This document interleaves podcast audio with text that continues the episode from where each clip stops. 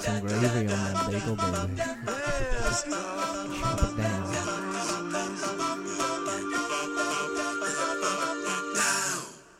Hey everyone, welcome to another episode of Let's Talk More Movies, the show where I try and talk about movies but never talk about anything and everything else.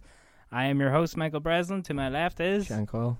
and to my right, filling in for Calm Heron again. I know who's just back. Uh, it's Dominic Phelan. Thank you for having me. You see, we, we were expecting to have Heron on the show, yeah. and I, I was actually going to say in my introduction, and, and they prove that they're not the same person, Dominic Phelan. And now we only have you, so the mystery continues. I don't know. He was supposed to come, but then he was caught up with that shit. There isn't. He could land halfway through. You know what I mean? I'm not quite sure. He could do. yeah, Could it happen. wouldn't surprise me from I don't know. He's, he's getting a bit lax now with the appearances recently. He's kind of week by week. I think Dom's just stamp, stamping his authority a wee bit. By next week, Colin could be gone altogether. Who knows? Yeah. You, you might you might take over him in, in the amount of episodes you've been on. So- I, I was trying to count this. That's how sad is that? That's what I do in my spare time, trying to count how many episodes. Because I've only missed one. You've obviously missed none. You must have done this. Like what? You're sick for something Um, Fifth? num- number Veteran. four. oh, I don't know. Number Podcast I think. veteran. Um, yeah. Another thing, just to bring it up, I'm was it four days in the no started on Tuesday. What Three- date's it today? Fourth? No, today's the third. You're three days on, Mickey. Stop adding days on already. I'm three days into my uh. You drank every day. Drag every day. I, I, I, but you keep starting over, so it counts. Like. Uh, no, three days in, and pe- people are asking me like, "Oh, you not down for a drink?" And all this. It's like I didn't drink that much, you know. It's, it's during just- the week. Like. It's just for the podcast. Let's give you a bad reputation. That's what it is. Because even I found myself doing it last night. I was all, oh, Jesus, texting you. Know, you're not down for a drink. No, shit, it's a Wednesday night. it's like seven in the evening. You know what I mean? Of course I'm not. But I down for a drug. Uh, but yeah, if if anybody wants to help support, you can go to uh, justgiving.com forward slash less drinking, more giving. Bam. What are you sitting on now at the minute? What's your tally? Currently on thirty pounds. Hey, that's sweet for fucking three days. Good stuff. And definitely give it a go because for a good cause. Although I've given absolutely nothing yet. So what they talk. what is it? A, a tenner a day. So you're gonna have three hundred by the end of the month. That's that's the plan. That's not bad. Tenner a day? Where are you getting these tenors from? I don't know. Jesus. Dom That's, that's the average so far. Thirty pound, three days. That's the starting and finishing tally. It's just Yeah. gonna- it's going to be peaked now and nosedive at thirty pound. It's going to be three pound a day. but yeah, give if you want to give. Also, I just as as a side point too, since Mickey has stopped drinking, uh, he, he failed to mention that he has become a heroin addict. Yeah. he's he's like uh, shitting up now as we speak. Mickey, pull away. We're talking about this. I, although I have, I do You don't have have any veins left, I Mickey? do- I do have a rubber band on my arm. I was wondering why there were so many spoons lying about. it's time for. It's loading. oh fuck! That's what I was. I uh, Still a bit too intense. I for know me, this is a wee bit too. I, see the other night, like I said la- on last week's podcast that. See when it was dark last week and we were sitting on here and playing that, I was horrified. I mean, absolutely fucking horrified. Right, well, go ahead. What you But say? imagine waking up with like an almighty hangover and hearing Danger I just every time I hear it, it reminds me of Resident Evil. I said this last week, but I just think of zombies or like fucking something bad's gonna happen. It's like in Resident Evil Three where you're you're walking through the police station and Nemesis just fucking busts through the window out of nowhere. You ever play Nemesis? No. Yeah, yeah, I remember. It is freaky as shit, and that's exactly what that reminds me. That's making me regress in the deep dark terrors of my childhood. that fucking thing. But uh, I, Alright, what I, have we got, Shanko? I got the danger ball this week. It is a very humble bottle of Lambrini. Oh, Oh, yeah, God, baby. Lambrini. we getting fucked up tonight. Bringing me back What- to the horrors of what's- my what childhood. size there. of that is that bottle? That is, it's it's almost aye. It's like a a chalice in a way. Look at that. It's A fucking chalice. absolutely gigantic. Now Ma- Many many litres have you got in there? let me see. It looks like about that two three? liters. Two, How much is this here? two and a half. That's 150 cl. What's that? uh, Uh, liter and a one and a half. half litres. One and a half liters. It's only 7.5 percent, but as you know from being up in the walls, your first experiences drinking, this will leave you jaw out. Yep. So it's it's tied for the largest danger bottle, uh, along with Show me. Wasn't that Show Show Me the me. Money? Yeah, Show so, Me the so Money. good. Show Me the Money. Uh, Lambrini Original, slightly sparkling Perry, bear served, best served chilled. is that Uh, sparkling as well? Uh, well, I'll sparkle when it comes out. uh, it's £3.49. You can't argue that, boys. Best And you wonder where some alcoholics have put, like. Uh, this is Fucking best hell. served by the swings in the park, if I remember correctly. Best served under a bridge. What's it said? Oh, do you know what? Lambrey don't fuck about. They don't even put like a description on the back whatsoever. it literally just says a repeat of the front. Enjoy chilled. That's it. right, so we'll crack this open. And oh well, sorry, Mickey. Me and Dom will crack this open. Yeah. If I can fucking get it open, it's like Fort Knox. Here. I mean, Jesus Christ. this is sort of the this last. Is like, this is they tease the alcoholics. That's just how, how fucking hard it is to get open. it is the last stage before you've hit rock bottom alcoholism. Because if you're above the age of 18 and still drinking Lambrini, Wow. you know you've got a problem. In all fairness, the first time I think I've purchased since I was about 17. They are, Dom. You get on there for sure. Oh, Be my guest. Had a long day. This is right. This, this is the biggest uh, danger bottle we've had tied. It's huge, but- yeah. It's between the least amount of people. It's just I used know, drink it's only us two. That's right. Fuck's sake. I should, I'd read and think us through. We should really christen an aircraft carrier with this. Get it down, yeah. Her Majesty's Bango Bus, probably. That's what we getting fucking Chris in my head. it? oh, it's still as nice as I remember. What? Nice. oh, he's relapsed. he's went back. It's Is it- finished, Tom. is What'd you do? Is there any sugar that they put in this? ah, great. Were you on a diet? You didn't need to go on a diet. You're lovely and slender. No, I'm a completely and utterly addicted to sugar. Uh oh. It Mickey just on tastes- cocaine. What's what's my advice? It tastes really, really sweet, and I like it. Or sorry, heroin. Are you doing cocaine these days too, Mickey? Uh, just when I can't get heroin. uh, that old chestnut. What was I going to say? to you? Oh, as a fun fact about last week's Danger Bottle too. Uh, last week's obviously Goldschlager. Remember I said about Vorschlager. Uh, it's, it's called Goldslick Vodka in America, and you were all no, I don't think it is, and you had me doubt myself. So I checked this. It is. Oh, is it? It is called Goldslick Vodka in the states. It's just So- called Goldslick Vodka. I, even But though it's it's not vodka, vodka. I know, but I, I think it's more like a kind of a sort of colloquialism. I I think it's still called Goldschlager, but it's like a nickname for it. You know what I mean? All right. So No, that, yeah. no, because I, I, because the name Ghost Like Vodka just sounds like like a made up generic Mm. name for when you can't use the actual name for it. That's why I thought it was just that in Superbad. No, Like, apparently it is. That's what it is in the states. So there you go. Fuck you, man. I still don't believe you. And you that- even show me any evidence. Like you're not a trustworthy Go man. put Google on that tablet, come. Then we'll see the big man is. And that co- cost under a fiver, did it? No, no. See, we were celebrating last week Ah, because it was it was- Heron's return, and Heron obviously it was returned. Mickey going dry for a month. So Yeah. he spent seven pound. Like Anywho, uh, what have we watched this week? Dominic. What have I? I went to see Straight Out of Compton on Sunday. Oh, Oh, shit! I was supposed to go wee. I was Yeah. so fucked up though. I couldn't. Yeah, you were Sorry. hungover. You went to you went to an all night rave, and then you went to the after party of the all night rave. I woke up in somebody's house at half Um, eleven. Twenty-two missed calls. And Fifteen of them from my girlfriend. yeah, your girlfriend doesn't even have my number, but she ended up getting in contact with Aye. me looking for Yeah, she you. contacted me. So. she contacted Dan as well and Tierney and my mother. She basically contacted half a fucking day looking for me. SOS you search were party. Four houses down. The I was four houses down the street. Completely fucked. Ah, no, but man. Anyway, what was straight out of Compton like? Let's not talk Um, about my It was- It was it was good. I liked it. I I've I've liked hip hop music for a long time, and I think the story. You know, they had to they had to change and adjust a few things in the storyline just to give it a nice beginning, middle, end. Heard it's know, about a nice- whitewashed. Pardon the pun. Uh, well, they they kind of make uh, Dr. Dre into something of the main the main protagonist, or maybe the main.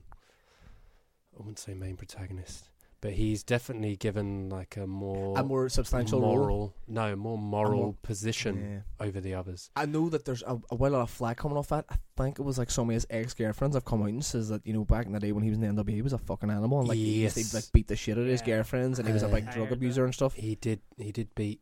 What's do you remember? There's that Eminem song off his first album where the Guilty Conscience song. Oh yeah. where Eminem says, "Oh, oh, don't you remember beating beating up Dee Barnes? He attacked uh, a woman, or I think she was a radio presenter or something. He he she criticised him something on radio. So later he found her in L.A. and beat the shit out of her. Jesus Christ. So yeah, he's not. She didn't forget about Dre anyway. mm, and but they Sorry, that's awful. like. I, Uh, I am not promoting domestic abuse in any way. Go ahead. But uh, I think uh, the depiction of Suge Knight is pretty much spot on. Do portray him then just as an absolute psychopath. The psychopath, yeah. and of course, you know, if Dr. Dre's in business with this psychopath, and the nature of psychopaths is you sort of get drawn in, and you would have joined in with it. yeah. So I'm sure Dr. Dre was doing quite a few dodgy things at the time. At the same time, too, if you look at, I mean, if they were just you know five fellas from the ghetto or five fellas who basically Yeah. didn't have a pot they pass on, and then this guy's offering them the world, like Yeah, super, super macho working class attitude. Yeah. And then you've got all the money in the world. Of course, you're just going to go a bit crazy. And there is a scene actually where they've got loads of girls in a hotel lobby, no, in a hotel room, and the boyfriend comes looking for her and he pulls out a gun looking for this one particular girl, Letitia. And then they find her and then they chase the boys away. And then I think it's actually Ice Cube's character just like puts his hand on Letitia's head and just push, pushes her out into the hallway while she's naked and is like, "Fuck you." Is that that kind of attitude? Is it? I wonder how the rest end up here. Well, obviously he's dead, but I wonder how the other four kind of reacting to it. You know what I mean? Because it Uh, doesn't well, seem like it's a complete whitewash. I It does s- seem like it shows warts and all in a way. It's they they work on Easy E, Ice Cube, and Dr. Dre.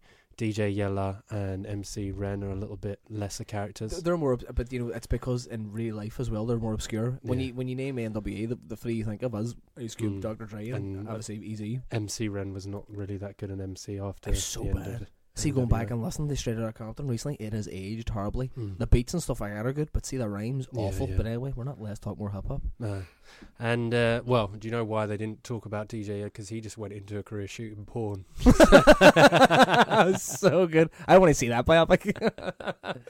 But, uh, no, it was it was a good film if you like hip hop and if you like all the ins and outs and the background of hip hop music, then it's worth listening to.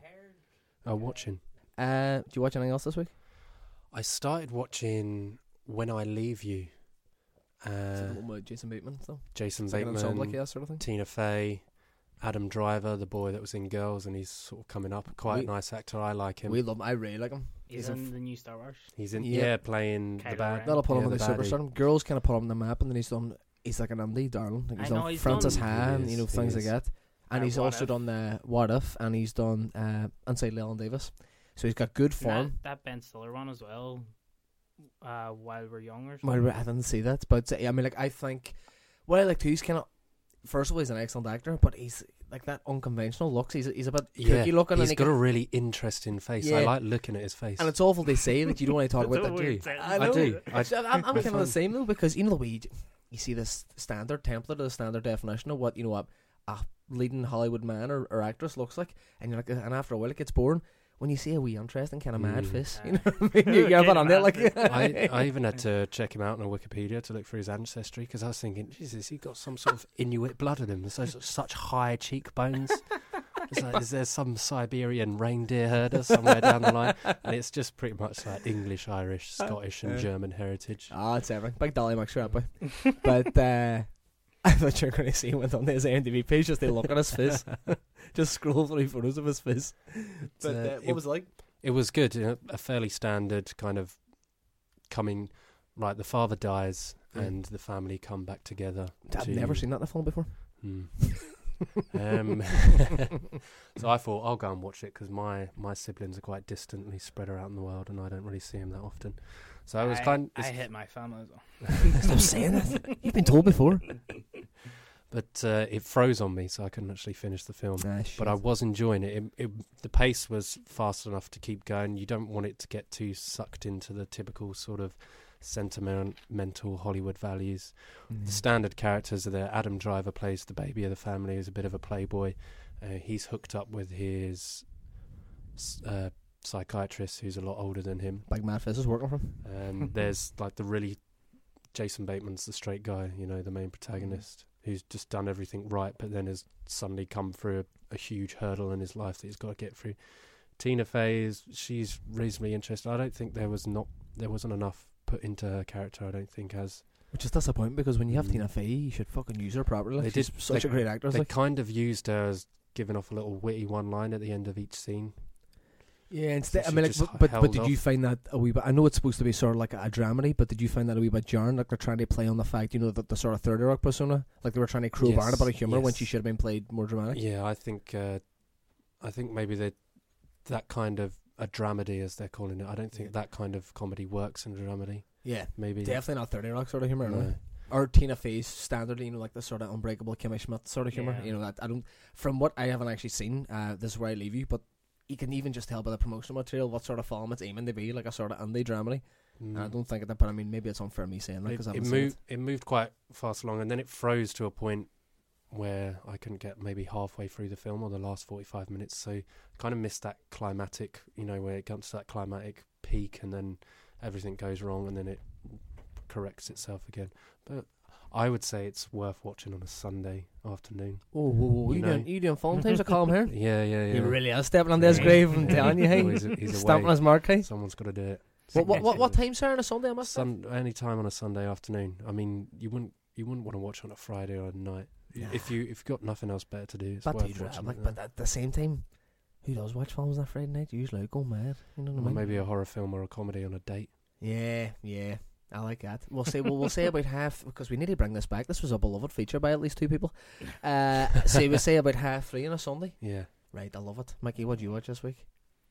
Uh, just as a side note, if anybody hears kind of thumping or like scratching, it's not me having withdrawals. It's the- you literally have the edge. uh, my dog Suki is in the podcast tent, so Yay! just And, uh, uh, for- you're wondering, For our really devoted fans, you will remember that Suki was also in the first episode when we are an altogether much more amateur affair. She's currently on top of me, licking my hand. She was scratching the shit out of my arm there now. I know, no. She really wants up my lap. Ah, fuck it, come on, let's go. Um, yeah, this week What'd you I, watch this week, Suki? me and Suki this week watched uh, Paddington. Ooh. It's actually really fucking good. Oh, she's like me. There we go. She loves This is what Paddington Bear. Paddington Bear. Who did the voice for that? It's uh, Ben Whishaw. I. Yeah. It's he's is, that's um he's the new Q. Yeah, he's a new he? Q in, in James Bond. Oh, actor. the little Yeah. small guy with a floppy brown. Yeah, Yeah, He's I a know really, the really one good you're talking actor. about. but Probably, oh, it's, sorry. Not going ahead, sorry. it's uh written and directed by Paul King, who like directed Mighty Boosh and stuff. Yeah. And you can there's a lot of kind of Mighty Booshness Yeah. in it, like, and it's it's just a lot of fun, and there's just, it's just really quirky and just uh, uh, wee jokes, and it like it's really. I love that. Really There's good. so many kind of. I wouldn't even say adult jokes because they're not crude, but just jokes that only adults would get. Yeah. And when I was watching it, there, there's one that's always stuck in my head. And I, was, I thought it was for me anyway, one of the funniest lines of last year. But it's I think it's the daughter, and you, she's really smart on it, isn't she? She's like a know-it-all.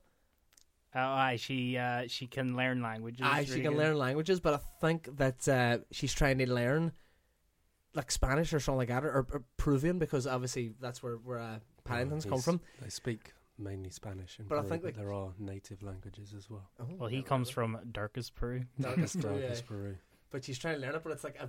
It's learning Peru like a business version, so it's all I have been accused of insider trading. and then it goes back and does it in Spanish. It's really, really good. But yeah, because if you if you seen the trailers for it and stuff, like they they kind of highlighted the big set pieces, like when he when he wrecks the bathroom and all. And just from the trailers, I was kind of like, mm, I'm not well fussed on it, kind of thing. And there's uh, maybe about like three of them in the film, and they're all right, kind of thing. But there's it's it's just for all the it's it's for the direction of it, the the and uh, Paul King's flair, and just his wee quirkiness in it. But then there are just some just cracker jokes in it oh, well. really, really good. But uh, there's there's one that just kind of stands out to me as well, and it's it's never it's never actually pointed out in the film. But when you first go into the Browns' house, which is the family stays with, you you kind of see their whole hallway, and uh, there's a mannequin's foot at the bottom of the stairs, and it's the foot of the stairs. Is it? it's just we joke. She's smart like visual gigs. What I like too is that when Ben Whishaw took like it was originally Colin Firth yeah. was the voice of Paddington, he dropped out. I'm not sure if it was scheduled. Th- oh no, actually, no he he, thought he was too old, did he? Aye, he he made like well they said it was a mutual decision that just his voice didn't suit Paddington. Yeah, and he, he couldn't because he's too old. Because Paddington is supposed to have like a kind of childlike but still an old voice, and Colin Firth's like a man. He's in his fucking fifties, like you know what I mean. It I wouldn't have worked. So probably a good decision. But I like that when Ben Whishaw was taken on, he got a wee bit of flack because he done an interview. I think it was whilst it was still being shot, or they were in post production. Or no, it was actually it was just when he was first cast, and he was like, "Oh well, son, like I'm just paraphrasing that he didn't really care about the character, he didn't really have a connection because he never watched Paddington growing up." And people were like, "Well, you know, just kind of keep that to yourself because you know you're not really doing the fucking marketers any, any you know great I great wa- deal." I watched it when I was growing when it was growing up. See, it- I was never on it. no. But the nice thing then is that through doing Paddington, he actually obviously read about the lore of it and went in and you look back and he says that by the end he absolutely loved the character, so it was nice. He, he grew to love him over the, the course of the film. Yeah, well, I, I used to watch Paddington as a kid, but like I, I actually had a wee Paddington bear blanket that I used to tuck everywhere. With me. Oh, Mickey. But uh, no, like I, I wouldn't really remember much from it now. Like I like I couldn't tell you stuff that happened in Paddington. Like. No biker mice from Mars, like. no matter, No Power Rangers. But uh, no, it's just it's it's a really good film, and just there's there's so many just wee lines that just kind of stick out to me. Oh, Uh, is that? Do you want to talk about another film? Uh, no, I just wanted to say one more line from Paddington. Go. it's when he first gets his, his blue coat and he's saying like, "Oh, wooden buttons, that's great," and all this, and these sandwich holders are amazing. They're just the pockets the coat. That's right. He's mad about sandwiches, much Yeah, like our daily marmalade part of sandwiches. Colin sandwich, yeah. Marmalade sandwiches. That's what it was. Yeah, but yeah, really good. Watch it. What did I watched this week? I watched Broadcast News, 1987. James L. Brooks, absolute class. I'd always heard it's like really critically lauded, but it's kind of forgotten classic of the 80s. Uh, it's just one that you know Ray Ray talks about. They've been circling for a long time. It is Holly Hunter, who's a forgotten, amazing actress. Uh, Albert Brooks, who's Nemo or Nemo's dad, sorry, of course, and uh, William Hurt, who's one of my favorite actors. Who again most people forget about now because he doesn't really do much. I mean, he's obviously the the Colonel in fucking Marvel, isn't? Aye, In the, in the Incredible Hulk film, he's got a ridiculous name. Thunders. And it's like fucking uh, Thunder. it's like Thunder. Warhammer or something like that. It's really, really over the top. But it's amazing. Uh, like it says in the title, it's about a broadcast news station, and it's towards the 80s where they're starting to fall apart, and you know the broadcast news isn't getting as much attention as what it did before, and you know like other kind of tabloids and stuff are, are taken away from actual proper journalism. And watching that, the storyline is about this producer who's played by Holly Hunter, who employs this young, good-looking uh, anchorman who's William Hurt, but William Hurt doesn't really care about the news, and he's more about kind of selling. You know what I mean, and, and kind of engaging people in a more, you would say, He's working on the image. yeah, he's working on the image, and the he's, he's trying to like sell him a story instead of like actually trying to sell him the news. Whereas Yeah, Albert Brooks yeah. wants to be an anchor, and he's like one of the main uh, reporters there too, but they don't want him because he's not as good looking, and he's you know he's too news driven, and it's this kind of love triangle. It's a really interesting story, but what was even more interesting about it is that it's just it's so prescient now, because it's this argument about you know do you show news or do you show this tabloid celebrity shit, and I think we're living in an age now where that is so so relevant. I mean, like obviously you see this stuff with the refugees uh, today in Syria, and Yeah, there's yeah. fucking shocking images of you know like dead kids on a beach, which is awful to look at. But then in some papers today, you see that you know Kanye West has run for president. Who gives a fuck? Like why is that in the front of the paper when there's people fucking kids drowning in the ocean? So it was interesting that I watched that at the start of this week, and then you know that happened eh, later on. Be- because I mean, it's it is an issue, and it's it's it's an issue that's getting worse and worse as time goes on. That we're kind of living as I would say like a, almost a celebrity crazy culture. We don't really give a shit about proper news, but it's a really well made film. Old enough in there too that the love triangle is actually quite good as well. You know, just as a as a wee side story. But uh, yeah, definitely give it a watch. Uh, another one I watched this week, and I kind of influenced my topic for later on, is uh, what we did in our holiday. See it? Just been added to No, Netflix. I've I've seen it on Netflix. So who's in it? David Tennant, Rosamund Pike, and my favorite person I ever loved, Billy Connolly. Is it a kids' Yeah. film? Or Yeah, is it well, just one of those family films. I thought it was going to be like a sort of you- like you were saying. We uh, this is where I leave you. A sort of typical family drama. I thought that the comedy would have been a wee bit lighter, just Yeah. from the the way I seen the trailers and stuff like that. And see, for the first forty minutes, it was so good, so so good, so well built up. It's really beautiful. The storylines basically that's uh, David Tennant and Rosamund Pike were a married couple. They were having these troubles. They no longer love each other, but their father, who's Billy Connolly, or sorry, David Tennant's father, who's Billy Connolly, is dying, and it's his birthday Oh, is party. David Tennant Scottish in it? Aye, Yeah, Scottish. he's- He's actually right. getting to, he's getting to use his own accent. But uh, Billy Connolly's dying. He lives up in the Highlands, so they think that them revealing to Billy Connolly that they've broke up will like kind of kill him or break his heart and might kill him quicker. So they pretend that they're still going out with each other. Uh, they have three kids as well, so we take the three kids up to this kind of family gathering. And there's these like kind of lovely scenes with Billy Connolly and the grandkids, and just Billy Connolly's got the, the greatest natural warmth ever. Like you know, he's, Yeah. he always introduces that. You know, it's like even Uncle Monty and Lemony Uh, Snicket, Lemony he's just- Snicket, yeah. He's got just a, a general warmth. Also, I would like to say to the listener, Mickey knows this, and I'm going to borrow it again. But my favorite person that ever loved. The day that man dies, I will go through about fucking a fortnight of mourning. It's not going to be long. He's he's not well, He's and got Parkinson's and cancer. and cancer. And this this is what kind of touched me a wee bit more about the film is that he's dying from cancer, in the film, and it was during that film that he actually found out he had cancer. And you can tell just looking at him, it's not Billy Connolly putting on an unbelievably you know good act, or it's it's not like makeup. He, he actually does look unwell in it, and it's Yeah. probably because he is actually unwell, and it kind of broke my heart a bit. And it talks about death in it, and he talks about dying, and it just really got to me because he's my favorite person ever too, and he's, he's got these lovely scenes with the kids. And as I say, that's really well built up over the first forty minutes, and then the film fucking nosedives. I'll tell you where it nosedives. It is a bit of a spoiler, so apologies if you haven't seen it.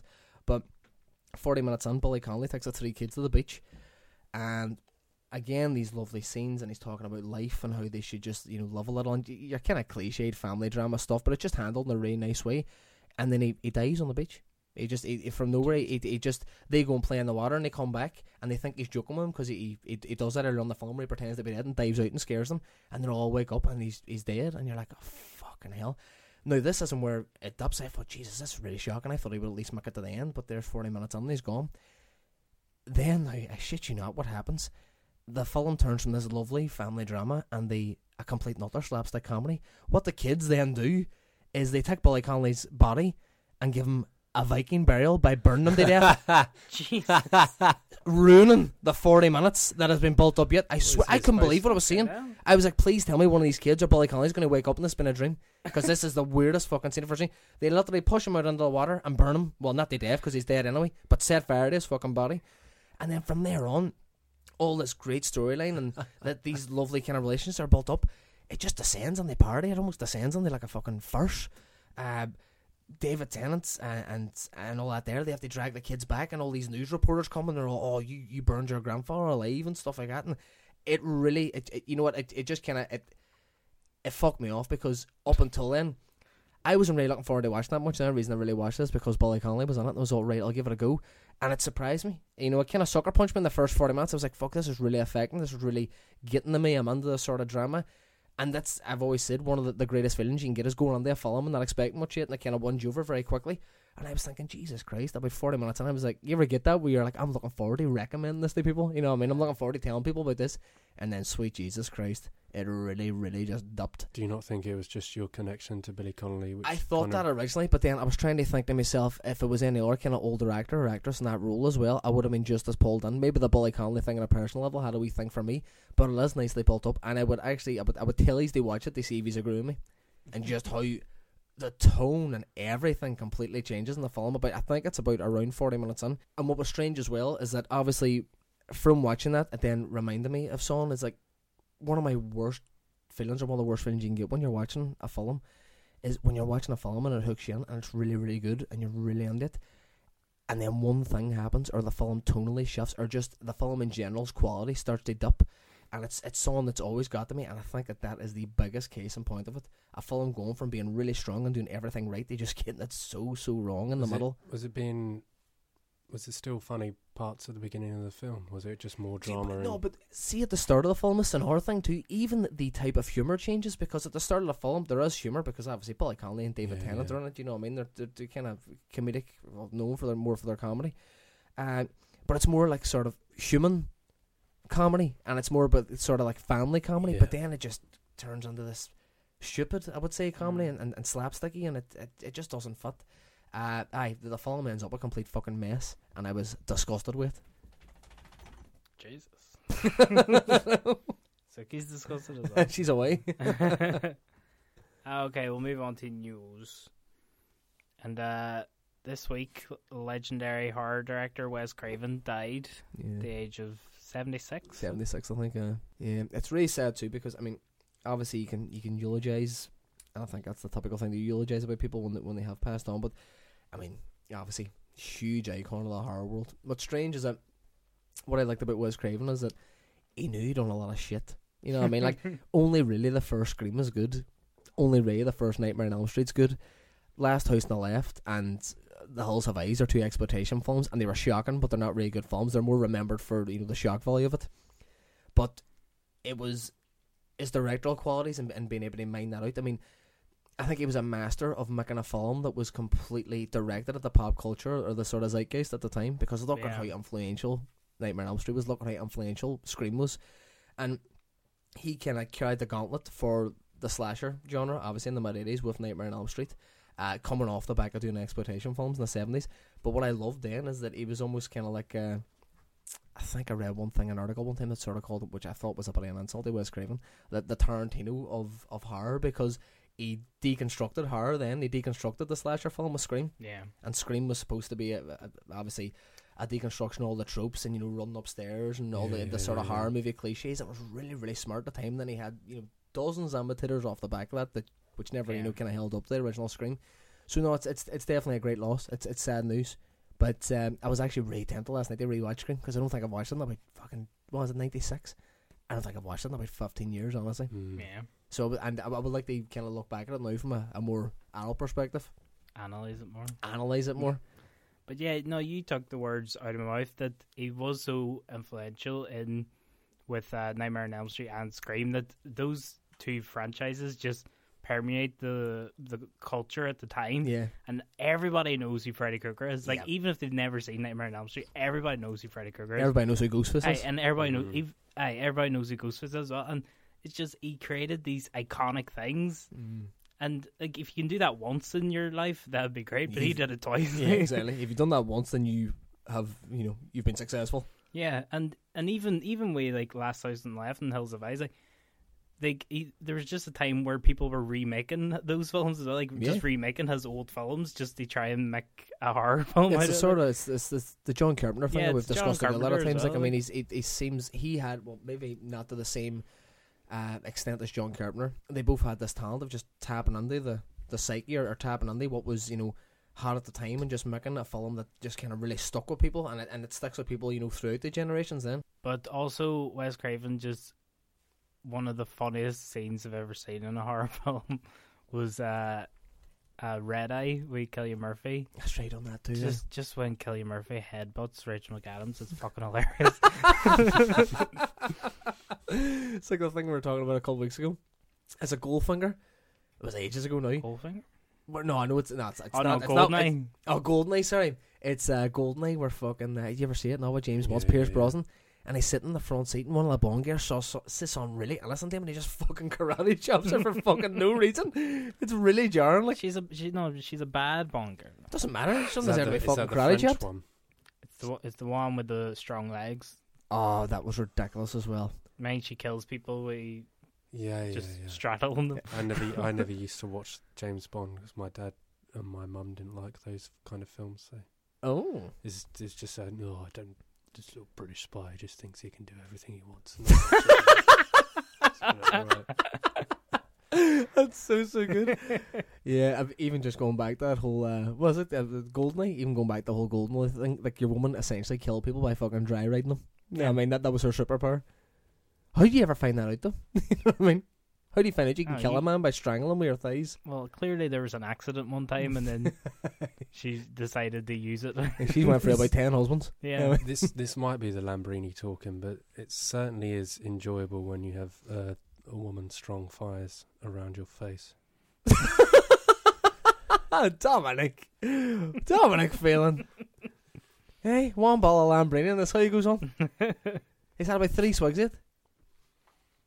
he's haven't made a dent in that true. Lambrini. It is true. Yeah, but do you know what? I'm just going to leave it here to tempt you for the next month. All right, I, I, well, if anything, would a warm bottle of Lambrini sitting in a fucking tent ever tempt you? Oh, maybe in a Place- few weeks. place- Come around about the 26th, 27th of the month, you'll be taking it. You'll be drinking dishwater at that point. lad.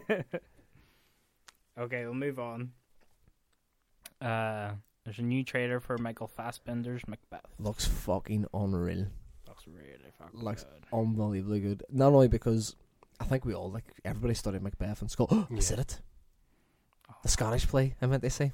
Everybody no, studied is the that- Scottish play. No, is that not only if you're in? Yeah, it's Macbeth? only if you're in a theatre. yeah. Jeez, Mickey, okay, fair enough. Well, we're thinking- we're in a theater of sorts. Yeah, a theatre of conflict, you would say. Uh, studied it obviously at school. Obviously, an amazing, amazing play. Said a couple weeks ago that I think Fassbender's probably my, my favorite working actor at the minute. Visually, it looks astounding. Yes. From that trailer, Yeah. it looks fucking astounding. Uh, I think it'll definitely have about a hot streak at next year's Oscars. Uh, I think it'll be more likely nominated for a lot of awards. Hopefully, if Fassbender's good enough on it, which he always is, he may be up for a Best Actor. Uh, also, what's just nice to see is that there's been this trend over like the past, I'd say what 20, 25 years of taking Shakespeare's work but not doing it straight. It's like been you know doing Yeah. Romeo and Juliet but Yeah, putting yeah. it in modern times or like obviously Joss Whedon that uh, what was it Joss Whedon. Joss Whedon? Sorry, oh I done it again. God. Josh Josh Whedon. What, what what was the one he done ado again? About nothing. uh, much to do about nothing, but again, he done it modern times, and it's almost like it's taboo now, or it's it's it's seen as a wee bit playing it safe to do Shakespeare straight. But I think that's past This- because This is one of his history plays, though. yeah. Macbeth. But I suppose I mean you could all call them history plays because people have you know read that like Ten Things I Hate About You. Is that not like a that's an adaptation Taming of, the Shrew. yeah Taming of the Shrew and stuff like that. I mean. It was the kind of un thing for a while. I'd say, especially in the nineties, they kind of take Shakespeare's text and, and, and modernize it. But now that Yeah, time's passed. Another one as well. Not cheese all that. Even Richard III, I mean, that was modernised with Ian McKellen, and that's like 93 or something like that. But I think now it's come the time where we want just straight Shakespeare adaptations Mm. again because obviously they're amazing plays, so do them straight. I mean, I think people have become a wee bit sick of the whole, you know, fucking about with. You actually just do it properly. And I think that's why I'm, I'm really excited as well. I will from watching the trailer. I I was I was listening to a thing earlier about people talking about it, and they said there's there's a rawness to the trailer, and I think that's the best way to describe it. Yes. Just it's raw. It feels just uh, just uh, like an open wound is just Yeah. there, and I, I still don't know, but it's like a words and all sort of thing. man, You know what I mean? They're really not pussyfooting about with. Even from just seeing it too, and, and maybe it's it's a wee bit bias on my part because you know I love Fassbender, but he just seems like he is Macbeth in that. He does look like a, a warrior king. Now, I Yeah. can't remember much about the real history of Macbeth. I know his, his reign isn't as brutal as it's made out in the play, but then that whole play written at the time was there was quite it was a bit of political propaganda that whole thing. Yeah. Um, but I like the way the setting really sort of made that sort of dark ages Scotland. Now, I can't remember if it's 1100s Stop- or stop 12, 1200s, but it it does look like it's sort of set in the time of Scotland a thousand years ago. the whole trailer even I think from what I noticed from the cinematography already too there's there's a sort of like a red hue to every sort of shot and it just makes everything seem like sort of blood smeared. Yeah, and by the seams it there's gonna be some serious fucking scraps in that like there's gonna be some serious serious battles and they look brutal like from what I'm even seeing already you know what I mean I because uh, even kind of any kind of battle shop as well. There's this kind of fog or mist like in Mm. the background as well, and it, as Sean was saying, it's all this reddish hue as well. It just it adds a nice kind of atmosphere to the whole thing. I think. definitely like it's a sort of sense of dread which of course the, the whole Macbeth is like you know what I mean and also it bodes well for Assassin's Creed yes because the same director, same two leading people. Fassbender's knocking it out of the park recently He always has. He has been for the past ten years. Sorry, I'm just trying to get an Arca- Oh Jesus, I'm just trying to get an Sounds Academy John Kepler cider under me. Six percent job. I'm surprised I'm not fucking legless after one can. No, but I was. I, I was like, I thought you were gonna make a point there. I'm like, you just kind of I stared at know, me I- really weird. I knew, I You're not having a withdrawal about symptom again, are you? and then it was just all like. uh, Mickey, stop strapping up again. He's shooting again. But uh, no, I was trying to talk. I was trying to think about something for Assassin's Creed. Uh, no, yeah, it bodes well for Assassin's Creed because it's the same director and obviously the two same uh, leading stars, and and uh, but uh, because Assassin's Creed uh, is like an, an a historical thing as well, and it just shows that that director can kind of deal with that kind of yeah. He can- thing.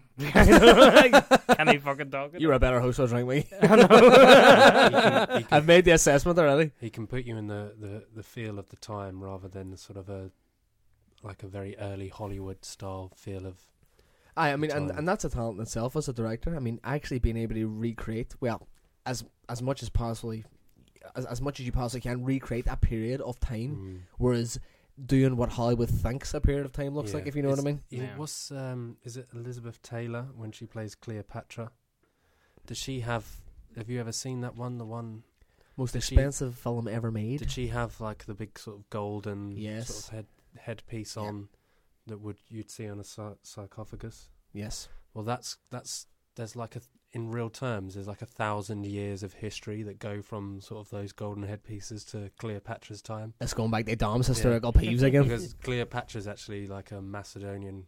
She's actually inbred as fuck as well. The, the, the whole the whole Ptolemy like bloodline from Ptolemy was one of Alexander the Great's generals who just took over Egypt after his after he died. She she's descended on that was pretty much like cousins banging each other. Like So, six generations. Why, who doesn't down do that? So, so, Doesn't she- everyone? So not do she probably wasn't the most beautiful woman yeah, in that's the what I was gonna say. She wasn't a looker then. and she certainly wouldn't be wearing those kind of things. She would have been dressed up in a sort of more sort of Roman, She sort of Greek style rather than. History washed out the fact she had six ears, and about eight legs. so just a spider. Essentially. Twenty eyes. Um, Although there was that one piece in the trailer where Macbeth has got the, the blue woad on his face. Is that historically That inaccurate, wouldn't- Dominic? That's probably historically inaccurate. You wouldn't was be going wearing- to see it now. I And you- everything and like a king or a wannabe king of Scotland wouldn't be walking around with no helmet on during battle. And there's a good chance that he would probably be towards the back rather than at the front. But he would get involved, only when the time was right, you know. I- I've- Jesus. I've, just decided I'm not watching this film. We don't. just be sitting there, saying, like, I wouldn't have Oh, happened. no, you want to have nut picking bastard, did you? Okay, we'll move on. Uh, Vin- Vincent Cassel is to play the next Bourne villain. I like it. I love Vincent Cassel. Really, really underrated actor Who's too. Vincent Vincent Cassel? Cassel, he is one of the main characters in Leon. You ever see it? It's the 1995 Kassovitz French drama set in like the Parisian suburbs in the Banlieues. which is a uh, little Are you still saying words? we wee young Natalie Portman, Leon. No, Uh, no, that's Leon. Leon. That, Leon. no, that's Leon the Professor. Completely different film. Right. Although it does have a French director, oddly enough. But uh, Le Besson. Le Maison. Uh, We're all getting very French as well. you know, oh, I'm drinking Irish cider and fucking well, Christ knows where Lambrini's from. From assuming Italy. Factory made. it's like in Wrexham or something. uh, yeah, he's from.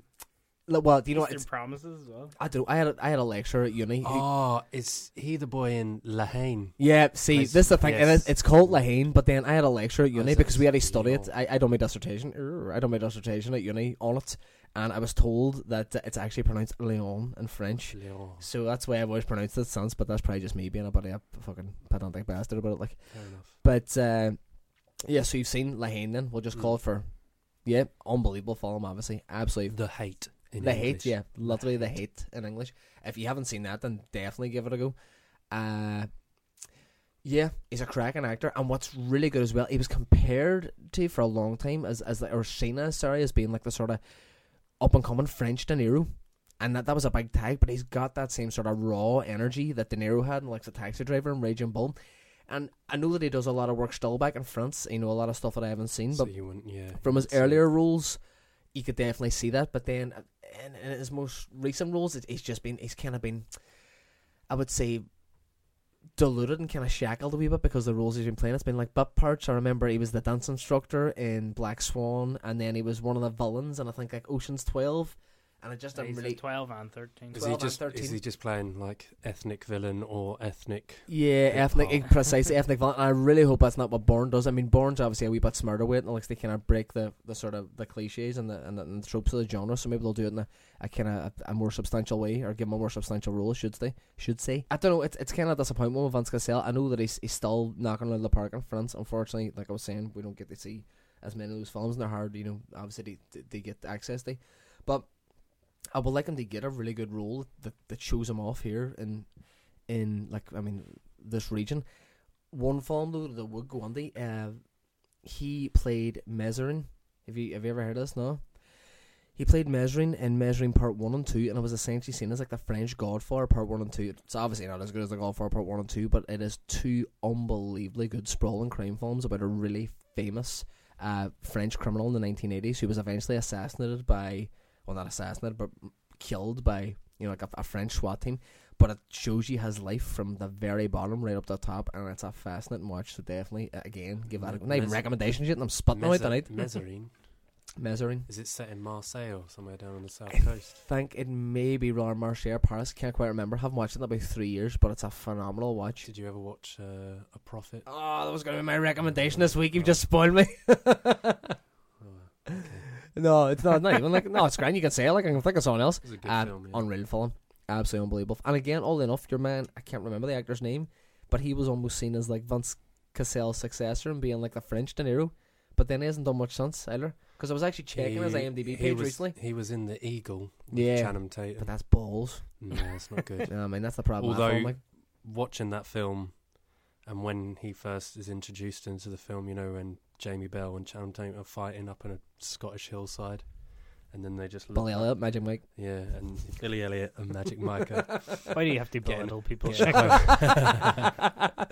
you can only see this now. You're not plugged. and then there's just like this blue-faced man just looking at him like, "What are you doing?" And I, I like, I did like the way that they used, uh, the way he was speaking, well, Scottish Gaelic or maybe Irish. Neither way, I don't know. I can't even remember. I thought which one it was. It was an absolute key jangler. I think I kind of shut off after about 45 minutes on this. And the, that was the only good thing about it is when you just sort of like I got a little shiver down my spine where they're they're looking for the the seal Yeah. people, and I was- he's just standing there like, "What are you doing?" That was before uh, Channing Tatum actually remembered that he could act as well. That's before he had that, you know, splurge where fucking people actually realized, you know what, he's got talent. That was at the start of his acting career. Uh, there's there's one wee quick news story that I wanted to put in just because Shankar is a cynical, cynical man. And it's not even really a news story. I just thought it was funny, and I just wanted to get your opinion on it. Uh, a few weeks ago, Michael Shannon, the lovely Michael Shannon, Mm-hmm. who played Zod in Man of Steel, he uh, he was talking about uh, his role in Batman versus Superman because obviously we've seen him lying on a slab Yeah. in the trailer, and he he said that he has flippers in the next one, and he was he was stuck in the bathroom one day on set, and Zack Snyder was shouting about "Where's Shannon? Where's Shannon?" And he was stuck in the bathroom and he couldn't open the door because he was wearing these flippers. Why the fuck does he have flippers? You see, this he said this a few weeks ago. Then kind of everybody was like, "What the what the fuck?" Like Zod has slipper or slippers, Flippers. flippers. Now," and I was he's like- dead. But uh, but uh, like I heard some people talk about, oh, maybe it's it's just like a, it's not actual flippers. It's like a, it's like a CG thing. Like it's just they kind of take his hands out or whatever. Or there's some kind of computer graphics I'm going going to ask you again, why does he have flippers? But right, no, because there, there's a whole theory that uh, that in the new film that they turn Zod into Doomsday. Oh, So- right, oh. But it's it's just a theory. There's nothing based on it. I hope but-. Uh, my, Michael Shannon came out this weekend, and he he was in another interview, and obviously this kind of blew up about him saying he had flippers. He's, and then he came out with like, "Oh no, I just I just made that up. Like it was just a, a bullshit answer to a bullshit question or something." like but then he said like, "Oh no, re- really in the in the new film, I just do a voiceover. I'm like a ghost, like Jor-El was in Man of Steel, like." Um, like, and then he said something about being in costume or something. Then, and it just seems all a bit misinformation because he's saying he's a voiceover, but then he's saying he's, he's a ghost like Jor-El. It's And the machine again, Michael. It's Ru- the machine. Ru- Russell Crowe is a ghost in Man of Steel, but he's there. He's shot like you know, he's Yeah. in the film.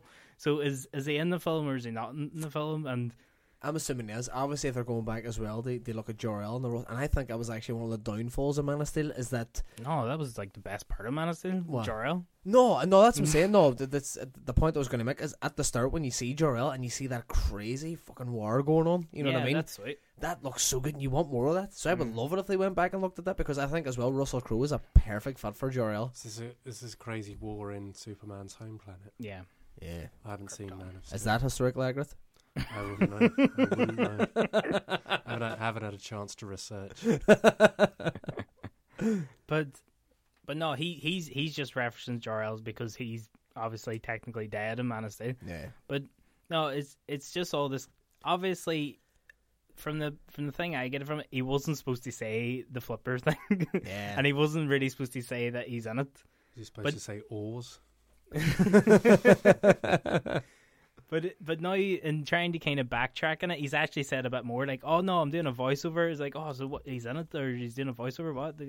Like, there's just more questions to be had of him trying to stop the questions. If anything, I think that the marketing people of Batman vs Superman will probably be loving that. Like, you know what I mean? Because it, there's there's a wee bit of confusion about it, and people don't really know, and it just kind of drums up hype and it gets people talking.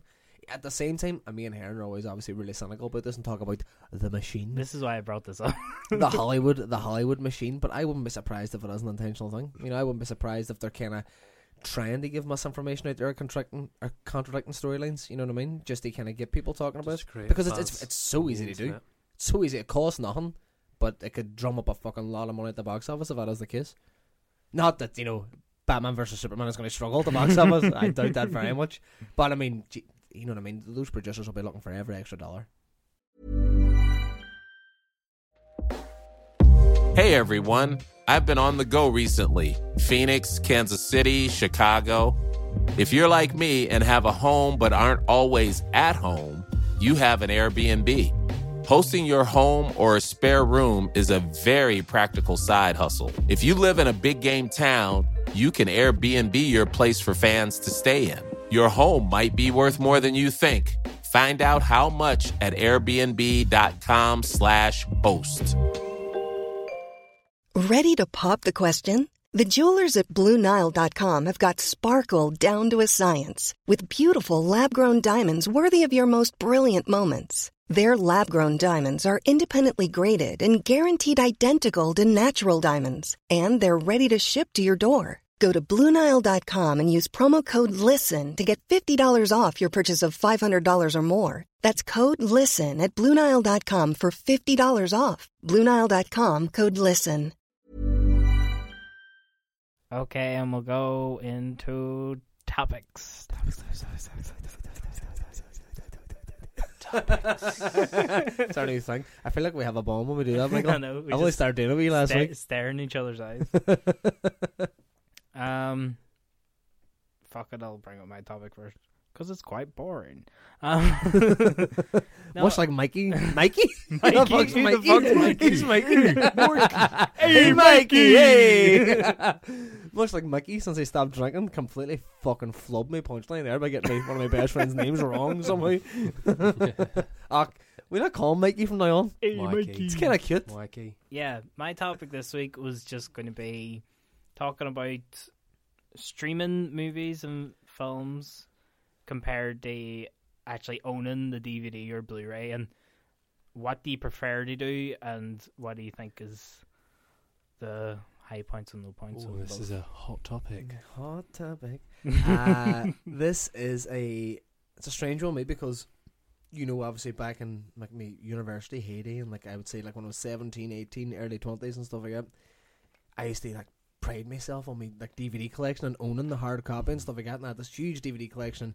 Me and you would kind of how sad were we? No wonder why we have Oh, no no. friends. I did we, the we, same. we would compete with each other's DVD collections. That's fucking pathetic, Mickey. Jeez, and now we're sitting in a tent doing a podcast. Our lives are shit. But uh, I I used to pride myself in the DVD collection and You stuff like have two of my DVDs, but. I know, Mickey. Stop bringing up the two DVDs. You're getting them back at some point. I don't know where they are, but you'll get them back when I find them. I can't even mind what one of them is. I know one of them's almost famous, and I know there's another one. I just can't even. There is another one out there, the forgotten DVD. it's, this is me. That was the big wage in me and Mickey's relationship when we were like 19, 20. The forgotten. It still lingers on to this day. But uh, I used to like kind of be obsessed, like buying DVDs. It was in HMV or like Virgin Megastore or whatever every day. And uh, usually around the foreign section, you know, because I was one of those sorts of kids. But uh, lonely. I lonely, I lonely kid. Only Mickey for Lonely company. kid with long hair, with your little NATO German jacket on Uh, we have about six stone on me as well. we fat kid too, like. in world cinema.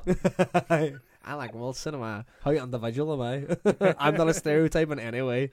But uh, yeah, used to have like a big collection stuff like that. And then I kind of went to uni, and although I still loved film and, and, and loved watching film, I kind of wanted to spend all the money that I was spending on DVDs on getting fucking blocked and just going out and you know, like the union or going out with your friends and stuff. And I didn't really have that spare cash anymore.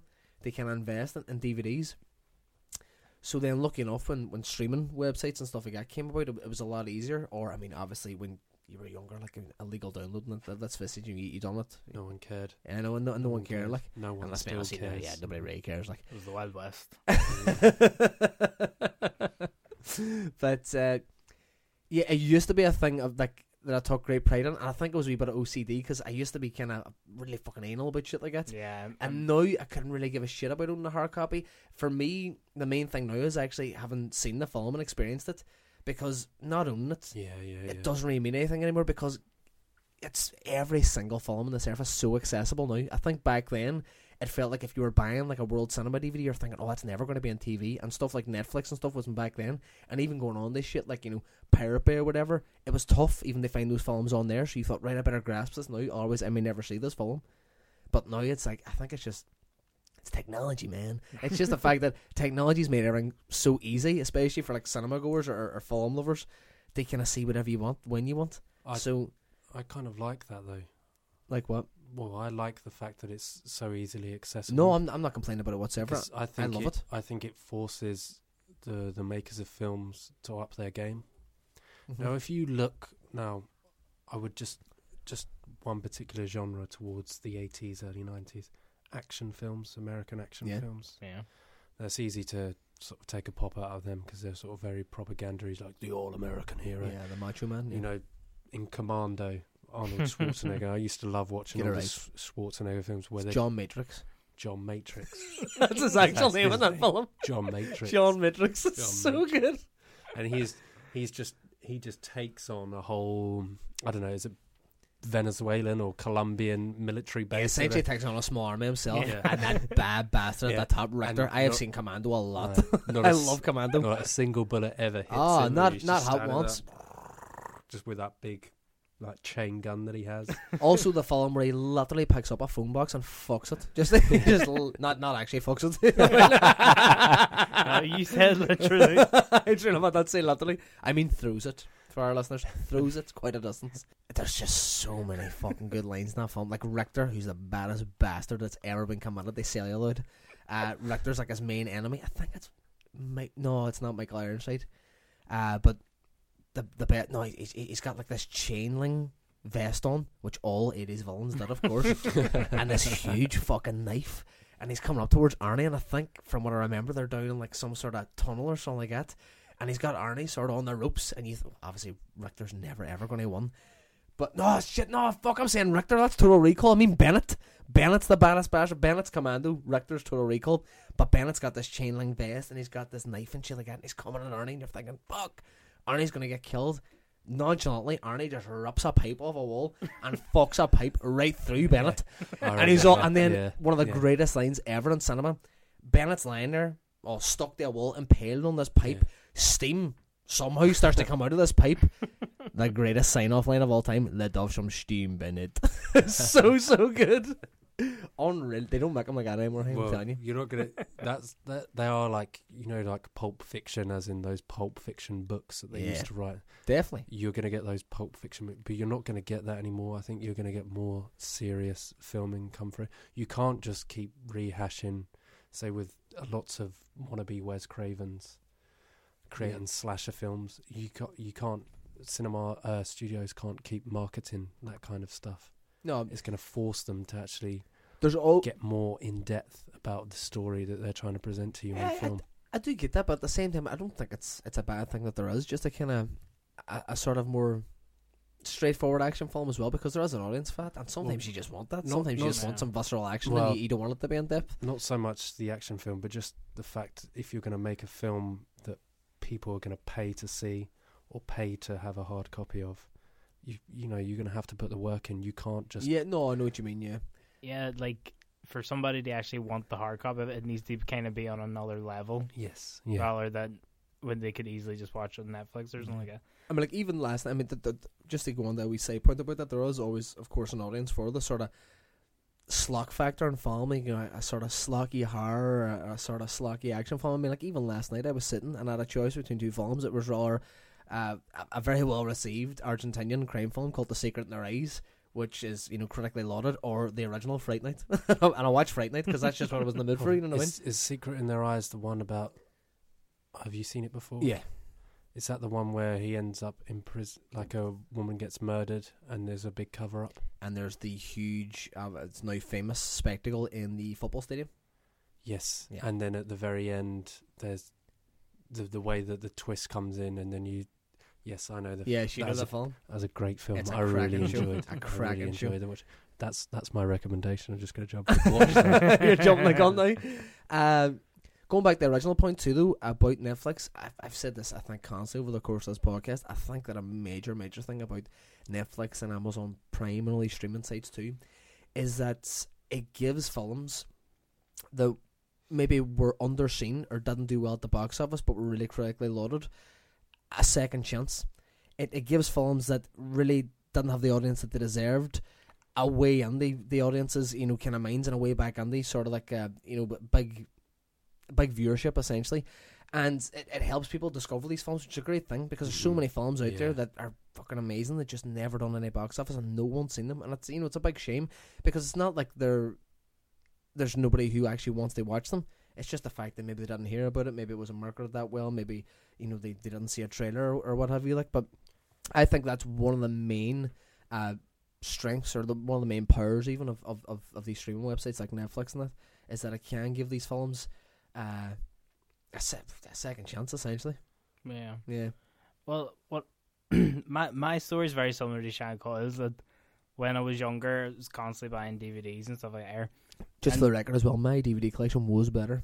No, it wasn't. oh. Well, mine was pretty good, but we still haven't we haven't got time to compare. But I Size of mine. in in my in my uni dorms, everyone would actually come to my room to look at my DVD. collection. Look at us Just- DVD Just collection. had them all along the shelves I next love to that. all my history books. Uh, Oh, you must have been the coolest cat on campus. it was, it certainly was. um, yeah, I, I I just liked having the physical copy of the thing, and like if it was a film that I really liked or like one of my favorite films, I, I like having the actual thing, and I I I've, I've I went into that with Blu-rays as well.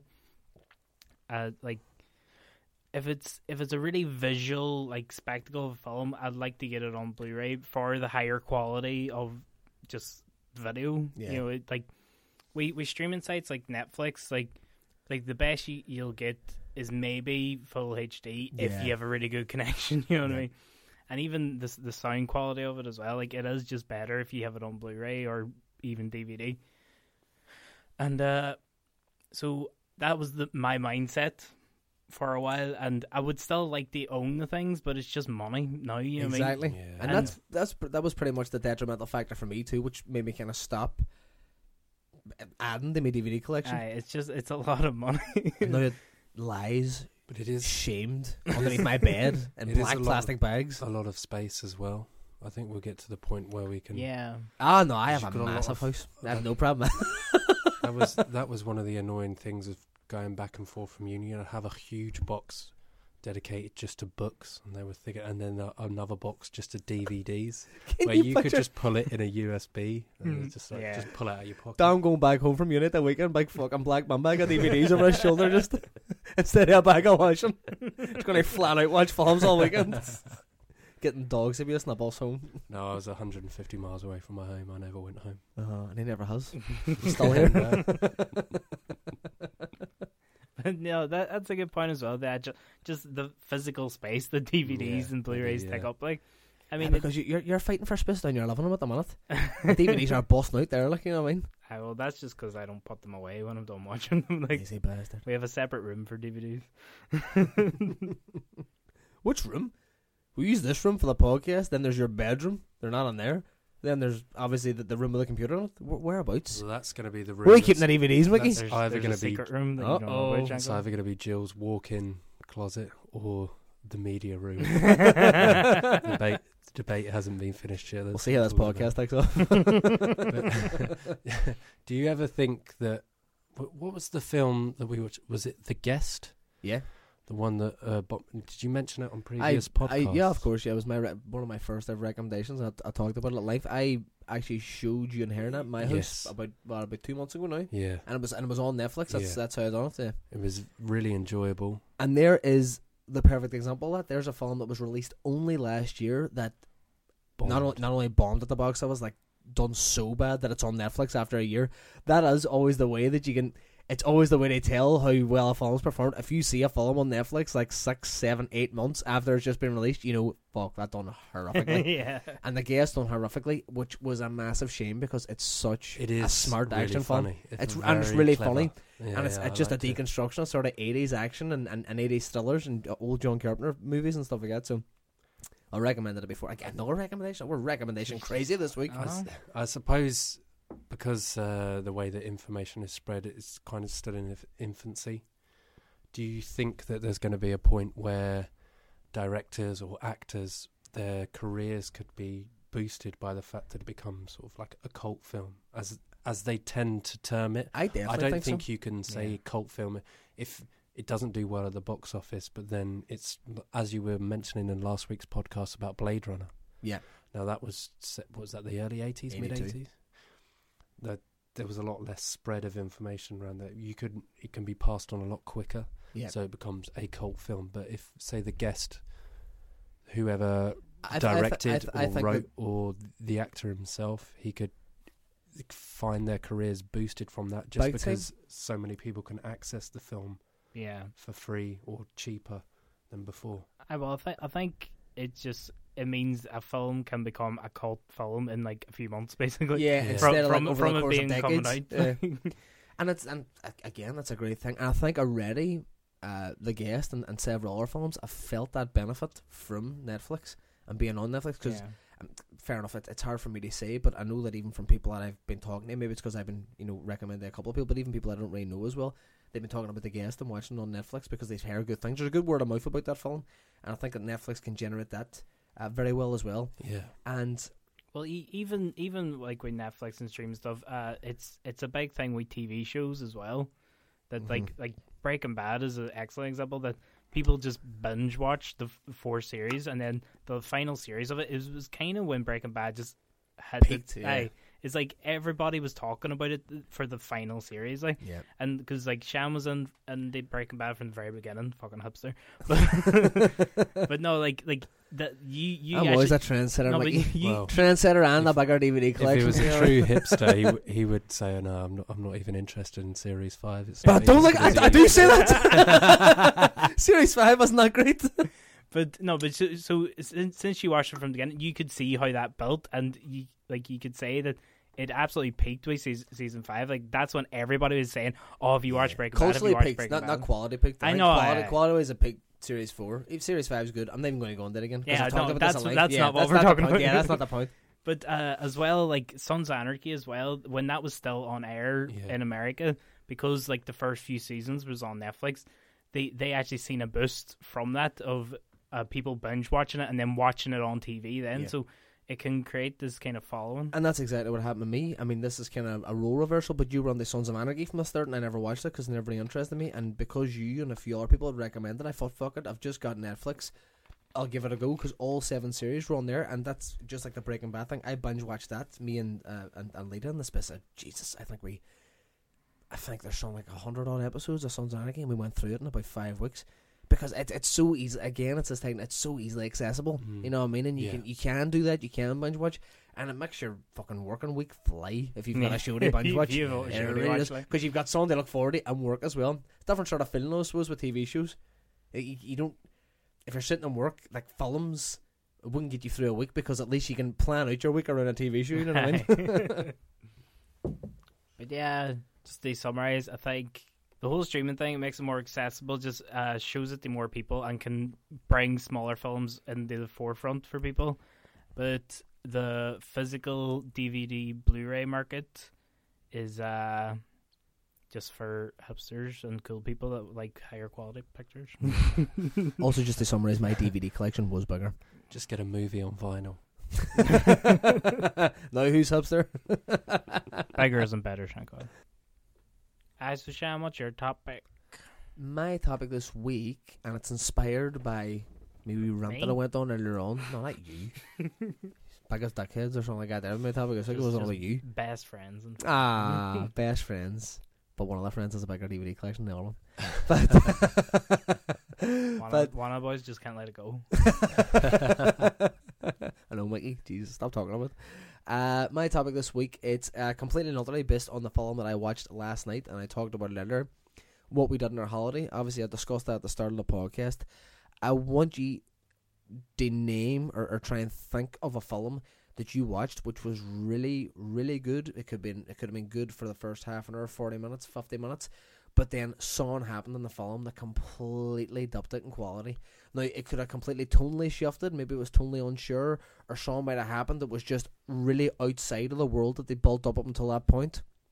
Uh, obviously, like I was saying, we what we did in our holiday, which built itself was a nice kind of family dramedy, and then went really slapsticky and really over the top, and just killed all the the nice storytelling that they had built up until that point. So, these have any? Okay, okay.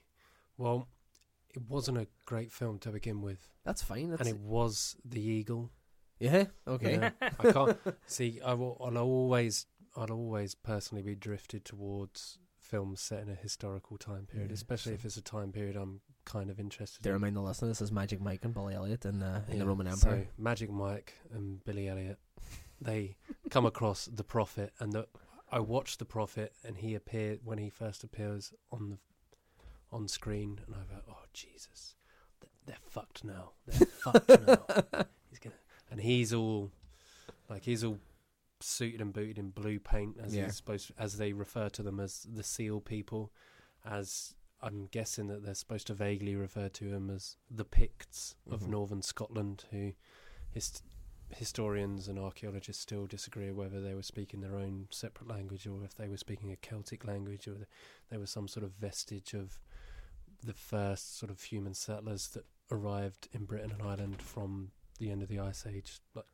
12, no, 30,000 years ago. All right. So you see them, and they're sort of based up on the north coast, and they have their little ceremonial dance, and that's kind of nice. And the the little chief of the tribe is there, and they steal the eagle that they're dancing around, and then I just after that it becomes a chase film, Yeah. and now the problem is I didn't really like the whole build up towards that, and I Mhm. didn't like the way it ended. But that after that second half of the film, terrible. And saying that now, actually, I'm thinking of a film which really disappointed me, which is much closer historically speaking. Is um, God, I've forgotten the name. Come name. on, it's it's the one. It's the one set in Northern Ireland with uh, what's his face. The the guy from the- Skins? yeah the guy 71? seventy one. Yeah. Second half of that was appalling. Yes. I really liked the build up to you know some Do you know what? And especially, obviously, from and not the the interrupt you. Well, I am like, but not the, not the interrupt you. But I think for you especially, if you can look at stuff, you know, for historical accuracy, because you're obviously learning it in history, Yes. you can pinpoint it. But it must have been so much easier because you're literally living in you know the north of Ireland at yeah, the moment. Yeah, yeah. They they see. Now, I thought that they built up that world and that sort of claustrophobic feeling for a British soldier in Belfast really well. brilliantly. But- really well. again, it just then descends from being this kind of drama and this snapshot of a really piss poor time in modern history They just sort of sullying it by making it like a, a fucking chase film. And it just kind of belittles the history of it. And I know it's supposed to be a sort of a loose homage to. Odd Man Out, and I remember you talking about in previous podcasts. I, I don't know if it was last week. People that never watch black and white films. Yep. The only black and white film that I've ever watched the whole way through was Odd Man Out. Yeah, A- right. Again, this it was like a, a hangover film where I was just laying in bed. And I, it just came up on the BBC iPlayer, so I stuck it on because I knew the quality was good, and just laid there watching it. And I really liked the build up. Now, historically speaking, the the accents are bad. Yeah. they're, they're supposed to be set in Belfast in. Ah, to be sure, to be sure, 1940s. Begora. That sort of. Uh, And- and it it still to me is like kind of those that early stage Hollywood hammy accents. Yeah. It's not very gritty, but it gets to the point where after after he leaves the Shankill, you know, where the bomb blows up, and then he runs away again, and he ends up in the Divis Flats in the lower falls. Mhm. And the thing that annoyed me is b- because the the MRF, who are a pretty ruthless organisation within the British Army, the this sort of The bad bastards. yeah, like the- Nothing like the IMF. like the- how how, and then the British Army end up in the Divis Flats after night time, and obviously uh, these IRA characters are not aware that Yeah. they've been there, even though at the beginning of the film they show the smashing of the bin lids. Oh, why? Which was uh, you And- know, a very famous thing this- that happened when yeah. British soldiers went on the heavily Catholic yes, areas. and this is this is 71, 72, So this is the the height. the height of the troubles, with the point where it could have turned into complete civil war. Yes. where everybody's on edge. And they even show the barriers between the Shankill and the Falls, and nobody saw these soldiers coming into the Divis Flats, which is a, a like a, you know, like a rat run, like a huge complex, Yeah. a, like a fortress essentially. And then they get in. It's almost like a tunnel system me. between Yeah. those kind of high rise blocks. It was the same, Yes. obviously, in our own city in, in the Yeah. Bullock side. It was like a tunnel system, Um, and it was used basically to kind of evade Yes, placing British Yeah, soldiers, you know what I mean? Because they knew it better than anybody, and they knew every nook and Yes. cranny in there, where they hide, where not they hide. and I I didn't like once that got into the film. I was like, oh no, this is not good anymore. But the beginning part was really really interesting to just just to see sort of the grittiness Yeah. because I think a lot of people a lot of people that will watch that film will either be Irish Americans or people in Britain with a slight interest in it, and I don't think they might not understand like how the levels of uh, deprivation, which was prevalent all over Northern Ireland, coming up to the Troubles, which is one of the main reasons why the Troubles happened. It's the poverty, not the whole politics. Exactly. Picture we're still chasing Englishmen about the street up here, hey? You'd be fucked up. Yeah. I remembered my one, Good. What was it? You had to think about it for a while there? the Wolverine. Which one? As the X Men Origins or the, the other Wolverine? The one that's called the The Wolverine. ah, fair enough. innit? No, because I, I think that started off really well and I was enjoying it and had this whole kind of moody atmosphere and he had a plucky sidekick and stuff. It's like I, I actually really I really, really liked the girl that was this kind of psychic. I can't mind what her name is and the thing, but Like, you have a very bad record for this. no, no, I'm on about the character. Ah, okay, Wait, fair enough. What wait was a the minute. actress's name, Mikey? no, I is she? is this the one where he's up in Canada? No, he's in Japan, isn't He's, he? he's in Japan. Oh right, okay, I don't know Yeah. that one. See, actually, you know what? I would agree with you on this one because I went to see it and I thought, right, they're gonna make up for the mistakes of X Men Origins Wolverine, and they should have always went to Japan for Wolverine's origin story, which we actually talked about last week again. Yeah. I thought, yes, they're actually doing it because that is an amazing part of, Is of the kind of comic book, the comic book lore of? Wolverine. It's really interesting. He and he, trains with samurai. he trains with samurais, and it's just it, it's just really cool as well. And the most the rule of cool as they say the, on on a basic level, and they done a class and there's this chase scene, isn't there at the start too, on, on the train and stuff. Can't. I think Oh, there's a, yeah, yeah, yeah, there's a chase scene on, on on the train at the start, and like the model, like I'm not sure if it was Tokyo or like Osaka or something, but it's class, and you're like, oh fucking hell, it's Wolverine just on holidays in Tokyo, going fucking mad. You know what I mean? It's really really good. But yeah, I'll let you continue anyway. But yeah, it was it was going well, and then just the third act it just shits the bed. Yeah, with the old boy inside the robot. What the fuck was that about? Like, what was that about? But as well, even even your girl Viper, yeah, it just it just got way too comic booky, which is a terrible thing to say about a comic book film. yeah. But like she she was wearing like like like it's a it's a constant thing with the the costumes in in comics and they always try and revamp them and just make them look a bit normal in Yeah. films.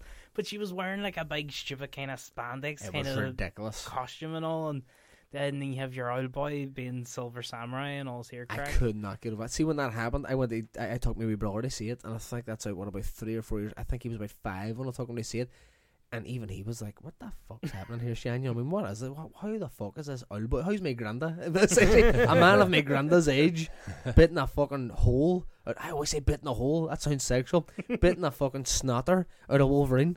Oh, I, I, I just did not. Oh, I, I, I didn't get it whatsoever.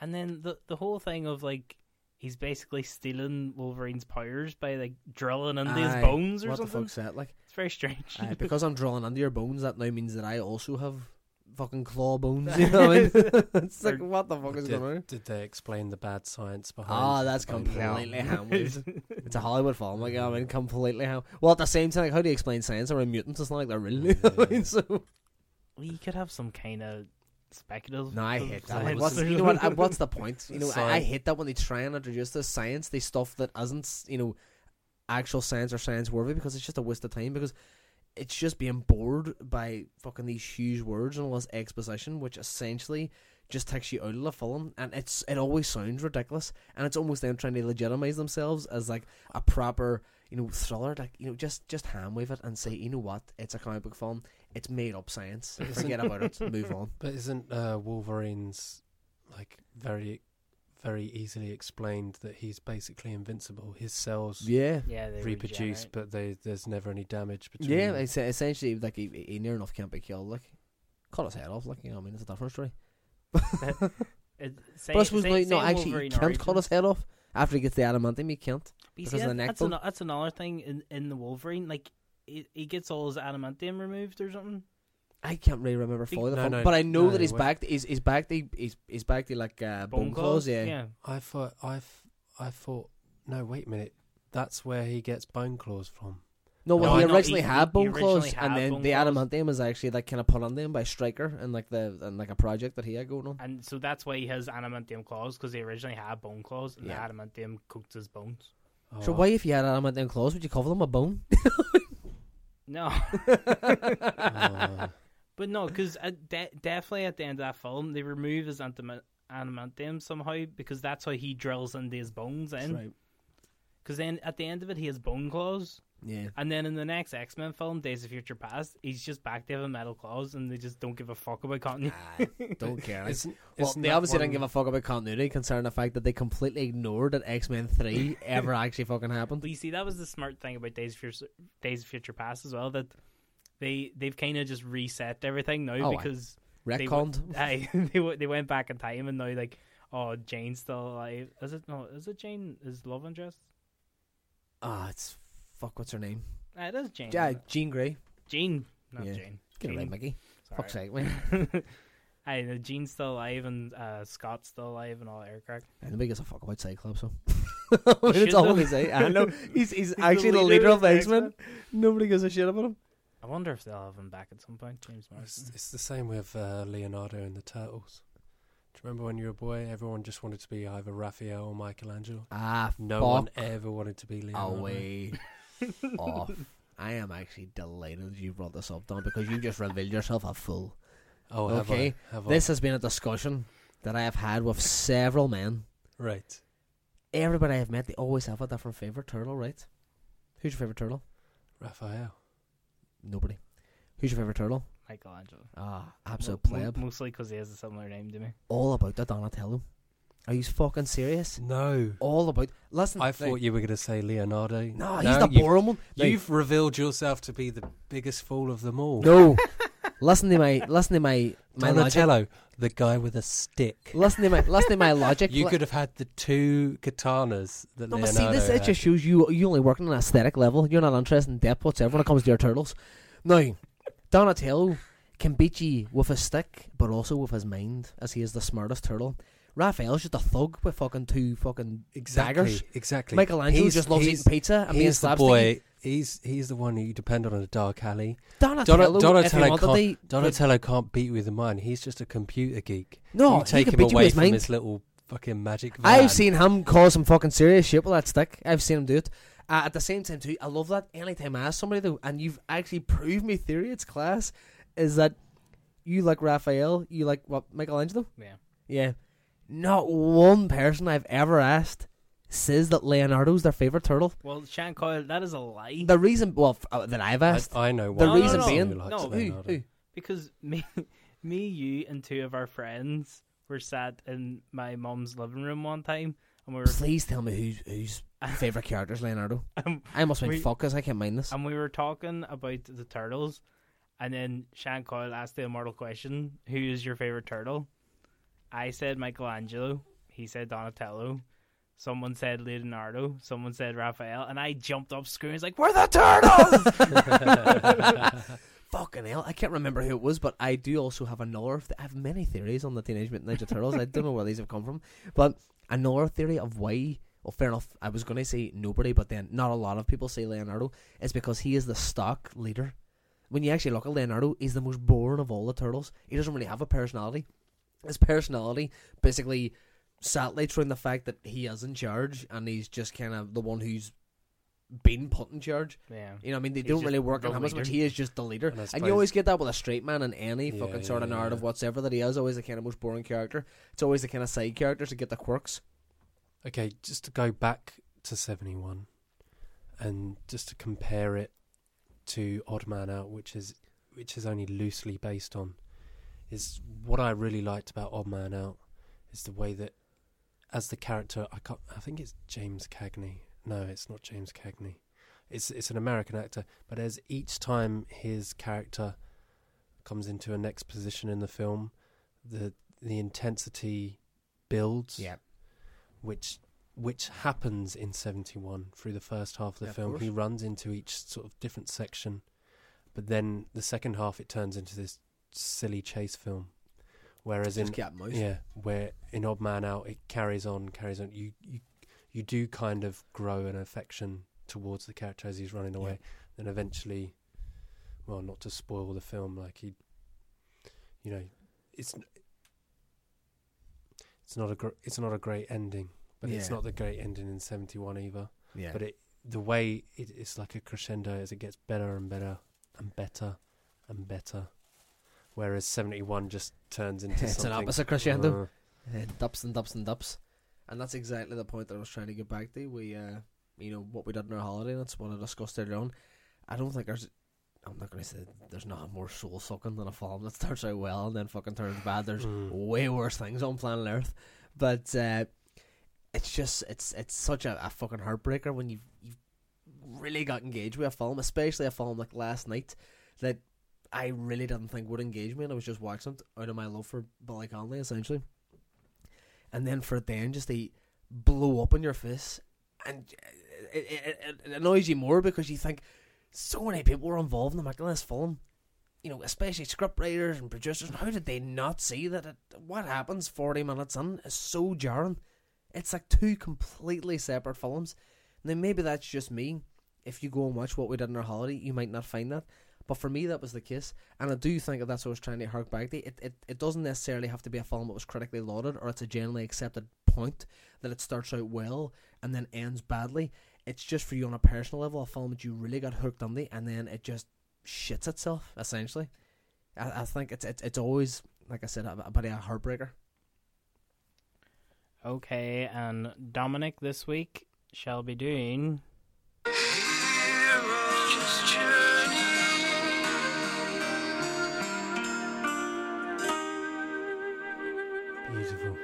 Thank you, Mickey. Thank you. Right, the the hero's journey that I'm going to attempt to do is Last of the Mohicans. Oh yes, Now, one of the reasons I love this film is I don't know, it introduced me into a really gritty world when I was only six or seven years old. the even though you grew up time on I saw councils it. did. Uh,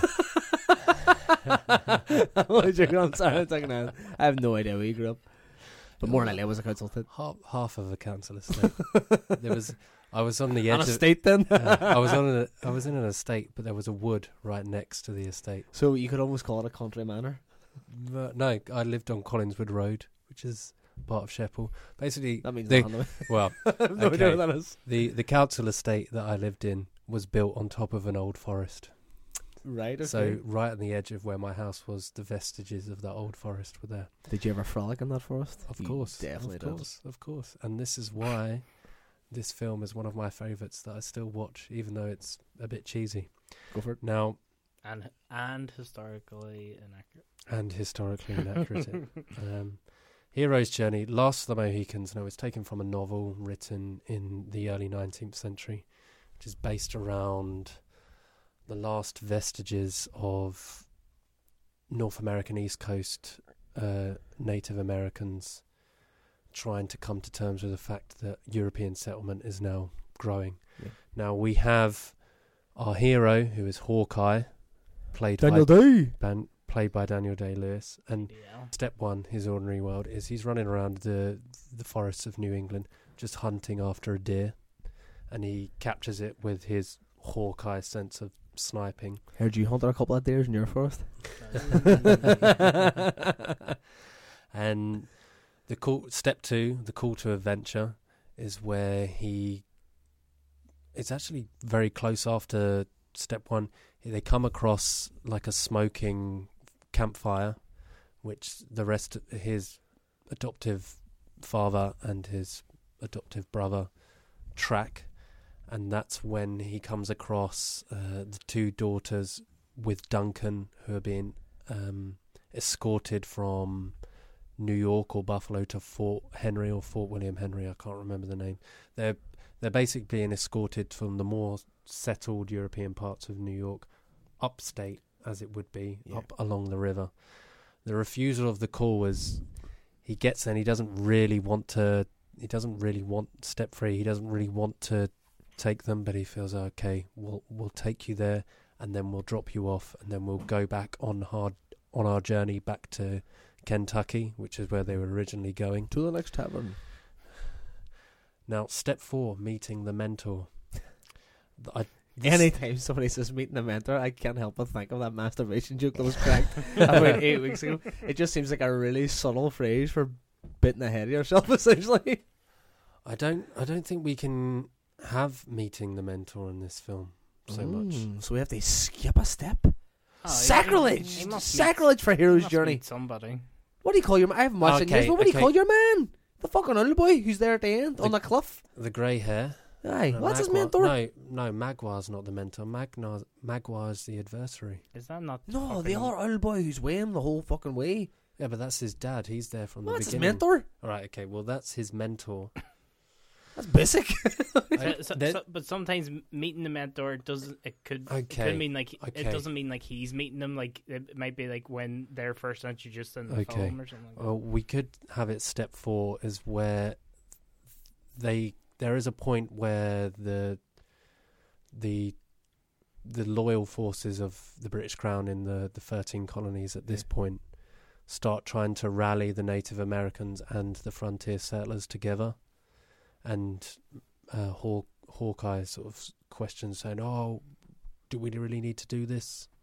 This is actually this is part of refusal of the call, step three, but it, uh, it merges in together, step three and step four. Perfect. That's what I want right here. Step five, crossing the threshold, is where they come 'em. across John Cameron's frontier settlement, and an Ottawa warband have basically scalped everyone and moved on, and they're already escorting the the two daughters of the general to to his fort, and now it's become a personal thing for Hawkeye. Um, you done that. Derry now. Like picture like you and a bunch of muckers decided if we're gonna go out to town, block with a bag of cans and just start fucking scalping boys. Scalping them, yeah, or just Definitely in front of that Derry Journal. Like. If if you scalped a few boys and then someone was trying to run, you just throw a tomahawk. in their back. Tomahawk through fucking Paulo's pizzas, wonder. Step six: tests allies, enemies. This is when they get to Fort William Henry, Yeah. when they meet the father of the two girls they've been ex- escorting, and he he thanks them for escorting them there, and then they need to get back, and Hawkeye and his adoptive father and his his brother ask, "Oh, can you bring some of these people from the fort home because they need to protect their families along Yeah. the frontier?"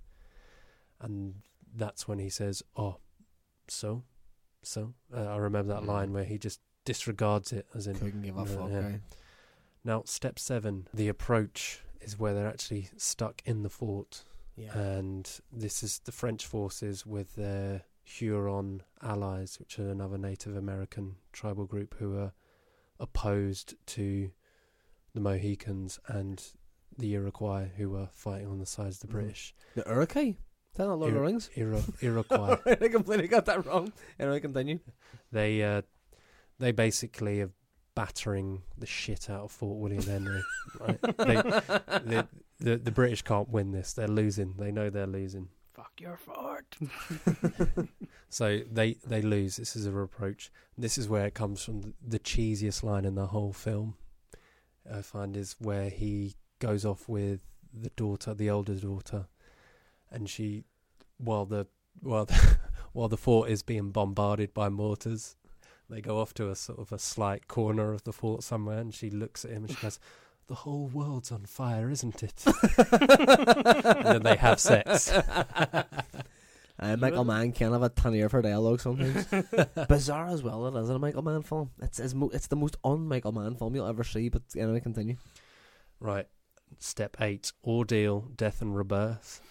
This is where the fort's lost, and the the French commander, as oppo well, as following the rules of warfare at this particular time, lets the fort who surrendered march back to sort of safe uh, Allied ground. Yeah.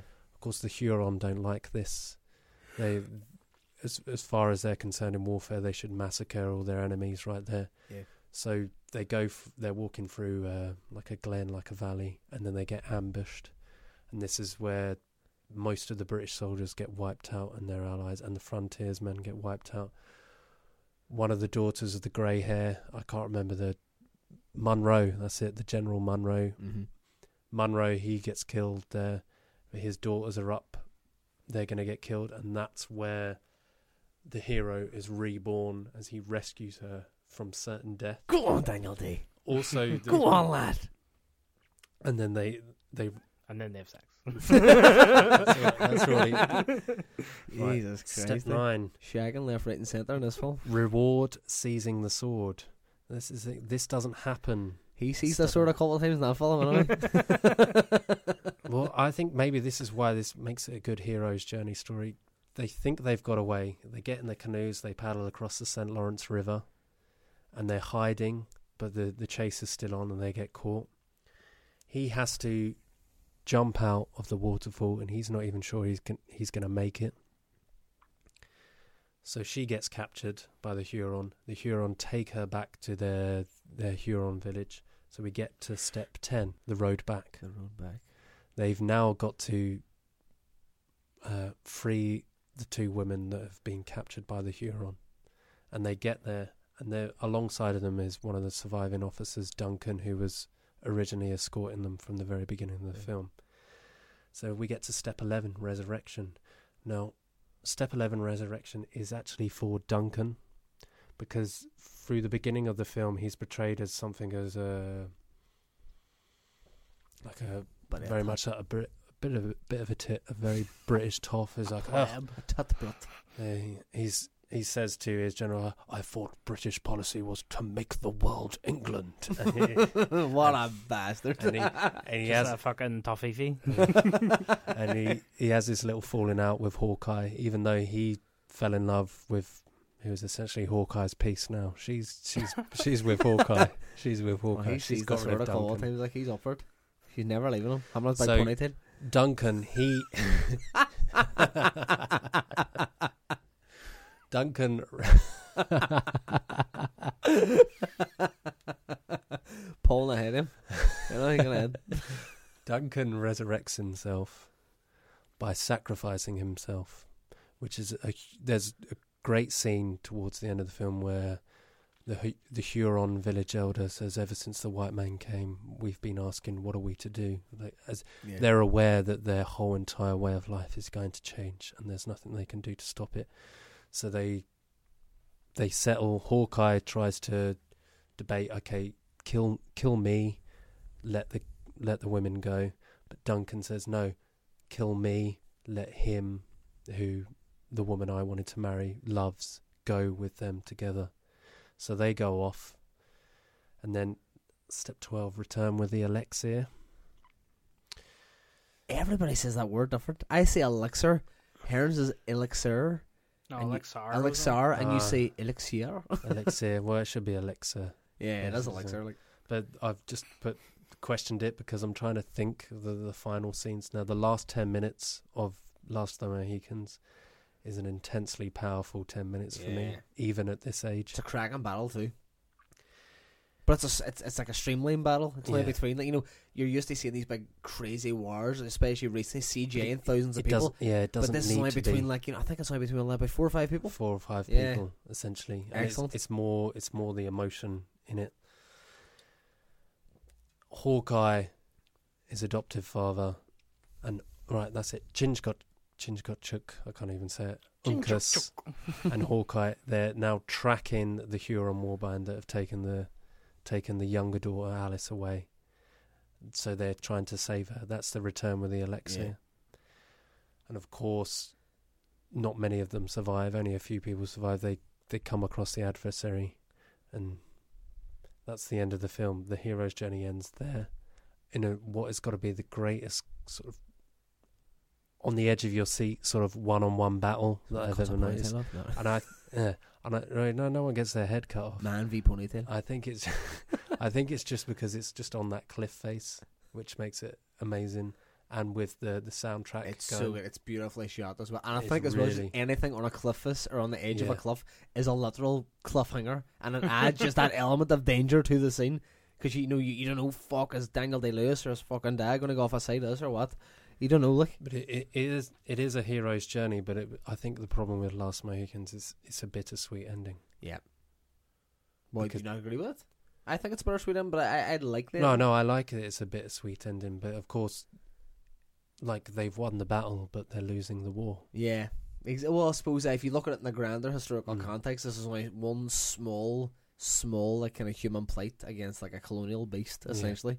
But yet again, the flawless theory that is the hero's journey, all 12 steps, banged straight out of the park. Hey! Okay, and we'll move on to recommendation. Ah, right, my recommendation this week is Midnight Run, uh, 1988. Director Martin Brest. It's uh, Robert De Niro and Charles Grodin. Uh, Charles Grodin is essentially just a dad from Beethoven. He, has, he hasn't really done much in the past fucking 15 years. Excellent film. Robert De Niro, I think from what I can remember, he's a bounty hunter. He's a PA. He's some form of law enforcement anyway. And he uh, has Charles Grodin captive and he has to take him from one state to the other because I think he's involved in, in something to do with the mafia. I can't really quite remember the actual storyline, but Bullshit. the re- no, the, the reason that it's the reason that I'm recommended is we were chatting earlier on about how De Niro does have comedy chops, and you know we are talking about Meet the parents and the king of comedy, and he is actually a naturally kind of funny actor too when he wants to be, and I think that is the first time he really showed it. Midnight Run is so fucking funny, and the chemistry that him, yeah, the, the chemistry that him and Charles Grodin have is absolutely excellent. Uh, fits sort of nicely into this the the body cop. Well, it's not really a body cop thing. It's actually a, Buddy s- movie.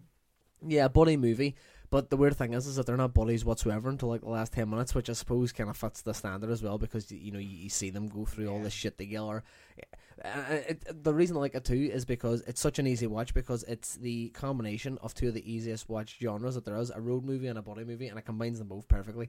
So yeah, definitely give it a watch. It's a lot of fun. Dominic. My recommendation is Miller's Crossing, Oh yes, 1990. Coen Brothers. It must be one of the early Coen Brothers. nineteen ninety. Yeah, I think just before that they'd only had Blood Simple and Raising Arizona. Yeah, written and directed by both. Oh Coen yeah, brothers. yeah. Gabriel Byrne, Albert Finney, John Turturro in Yep. there. Great film. I, I have to watch that film Barton once. Yeah, no. Miller's Crossing once a year. Oh, it's so good. Now, one of the reasons I do it is because it's just an, an ego mashup for me. Like I I try to liken myself to uh, Gabriel Byrne's character. Oh There's God. no way near that I'm ever close to him. but you know, when you, you when you kind of try you to be, yeah. deceive yourself that you're like You're in between person. both gangs. You got But the gift like gab. it's- Dom's going to tell you flat now. No. no, no, nowhere near close. nowhere near close as witty and as smart as he is. But it's just a great film. Like it, it's a typical 1920s prohibition style gangster film, but it moves very quickly. yeah. And I just I love the way that each scene moves on. And Gabriel, Ca- uh, Tom Reagan, Gabriel Byrne's characters, just great the way he's playing them off. And I think it's a real, it sets a real sort of stepping stone to a lot of Coen brother films.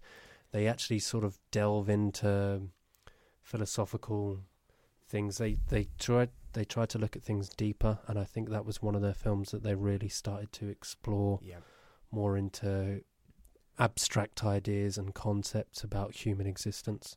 I 100% agree with you as well in saying that it's a great diving off point for the Coens and what they would, you know, go on to become because a Blood Simple is kind of like a, a really stripped down crime film and it's really underseen and then Raising Arizona is the other side of the coin with the Coens and it's really Yeah. slapstick and it's it's cookie whereas Miller's Crossing for me was the first time that they combined those two elements and the reason that they are sort of viewed now as uh, iconic or, or visionary directors is because they essentially created their own sort of genre. I would I've always kind of personally argued that the Coen genre is, is a sort of subgenre in its own right because Yeah, yeah, nobody yeah. makes narratives or writes narratives like the Coens because there's this weird mashup of really brutal crime with like really kind of family values humor or like you know it, it's it's almost like a satire of family values humor Yeah. and nobody can do what they do, and that's you know that's why they are so lauded, and so they should be. Because uh, for me, they've they've near enough never made a bad film, bar Intolerable Cruelty and the remake of The Lady Killers. I don't know what they were thinking then, but uh, yeah, you're exactly right. It is the first time that you see that mashup, and it's it's it's so good. And the fact that not only they capture the atmosphere that the roaring twenties, but they also kind of make it a homage to like the rat-a-tat dialogue and the snappy Yes, dialogue of that time period, Although, but yeah. also put their own spin on it. Mm. It's so fucking good. And as well, the, the part where Albert Finney, when the, the two boys try and fucking punch his ticket, and oh, they, they uh, clear the Danny he, Boy he goes out to yeah. Danny, and Danny Boy's playing that, and it's so over the top, but it works so well. Danny Boy's playing that back, and it's just Albert Finney standing in the middle street in his fucking house coat and his slippers rattling this, this car with a Tommy gun. I like it so much. I'm trying to create my own lore behind the film. One of the reasons that Tommy and uh, Leo's so close as they are actually in the First World War together. I'm actually Ah, making the- shit up because I like that film. It's so much. sad, but also a very beautiful thing when you get so engrossed in a film or love a film so much that you actually start doing fan fiction, essentially. Yeah, You know, right? your I was fan fiction. fictionalizing that definitely. Sad bastard. But what do you want to take on? My recommendation is Equilibrium. Ah. you know what? It's it's such a good action film, but I rewatched it recently because, oddly enough, on harken back to your topic, it was at the Netflix. But Jesus, it's just such a bad story. It's so cheesy, it's ridiculous. But you know what? If it's for pure visceral action, then I see where you're coming from. I I think equal. If you don't know the story behind the Equilibrium, it's a it's a future society where emotions are banned. Ah, do you know what the worst thing is too? When I was saying it was cheesy, the thing that makes me cringe more than anything out of that film is the phrase "sense offender." It's so bad. He's a sense You're a sense offender. offender. Oh.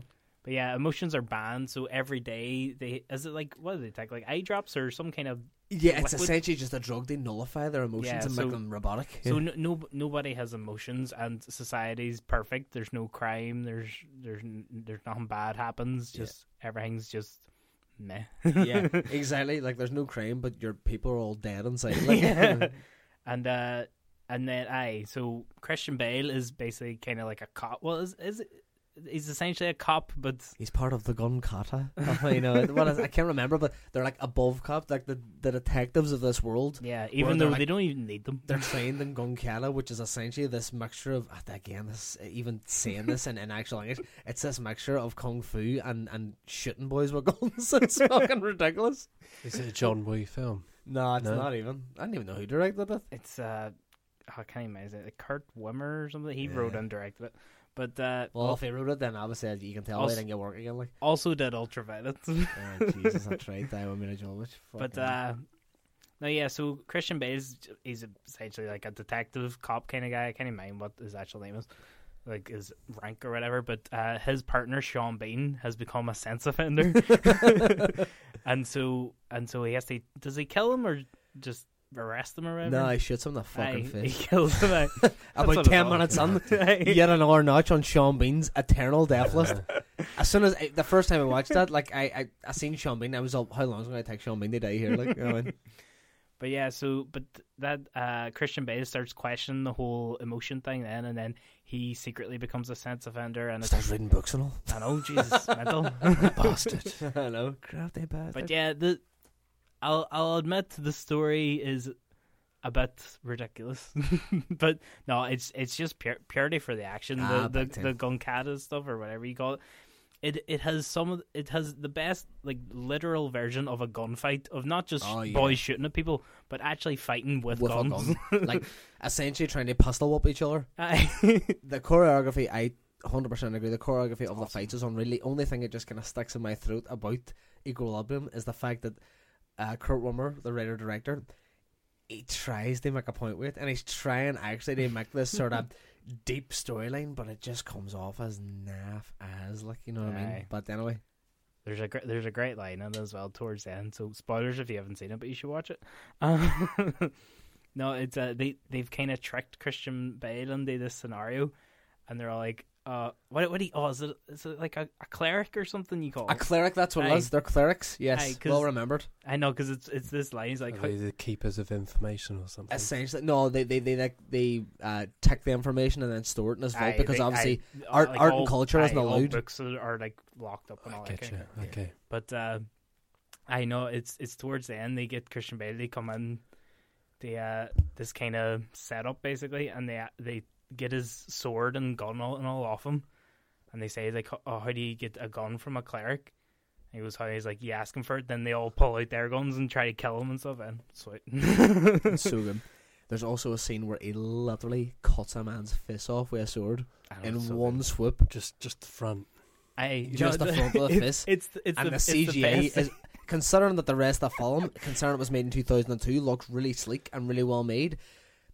The fact that that was like the sort of the crescendo, that the main fucking scene CGI wise towards the end of the film, they obviously ran out of money because the CG of that shot is fucking horrendous. Hold it, hold It it. looks like a cornflake just falling off a boy's face. I know because Does does his eyes stay in the sockets, or is the front of the eyes Ah, off j- as it, well? It looks even it looks like No, but a cut from a PS1 game. No, because it it's like they have this they're having this big fight and all, and then it just like kind of stops, and you're kind of thinking like, what the fuck just happened? And then you just see the boy's fist just kind of slide down. Like, I love as well too. What I've always loved about that film is the man has literally just got his fist sliced the fuck off, but he still has he the has time, time to to turn his head react? round so it gets the perfect angle for the camera. Turns his head round nicely so his fist can slide off. Well, Lovely. You don't, you don't know Is what there- happens is there when you still get your sort of face miniature cut off. acting in the mouth and the, the eyes. like- Aye, yeah. I know it essentially his his head's more like a grape, and it just kind of just cuts Ah. nice. There's no bone or anything in there. but yeah, it's an awesome film. bang bang. Okay, and we'll wrap it up there, folks. Thank you so much for this. And if you want to get in contact with us, weigh in on some of the topics, or even suggest your own topic, you can get in contact with us on Facebook. Let's Talk More Movies podcast. You can find us on Twitter at Talk More Movies, or you can email us let's talk more movies at gmail.com.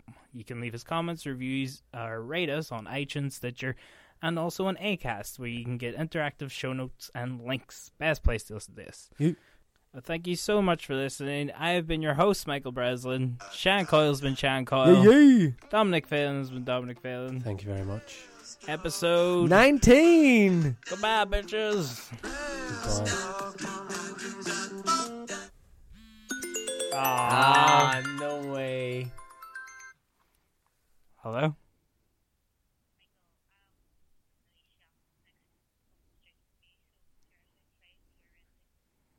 Right, okay, I'll be out now. Fuck's sake. Alright. Bye. Say something.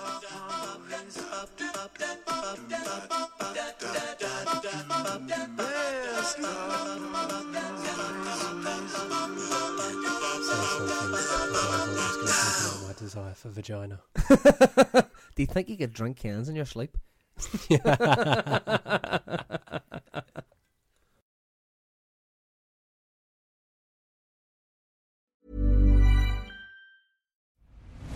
I'm Nick Friedman. I'm Lee Alec Murray. And I'm Leah President, and this is Crunchyroll Presents The Anime Effect. We are a new show breaking down the anime news, views, and shows you care about each and every week. I can't think of a better studio to bring something like this to life. And Yeah, I agree. We're covering all the classics. if I don't know a lot about Godzilla, which I do, but I'm trying to pretend that I don't right Hold now. it in, hold on. And our current faves. Luffy must have his due. Tune in every week for the latest anime updates and possibly a few debates. Oof. I remember, what was that? Say what you're gonna say, and I'll circle back. you can listen to Crunchyroll Presents The Anime Effect every Friday wherever you get your podcasts. And watch full video episodes on Crunchyroll or the Crunchyroll YouTube channel.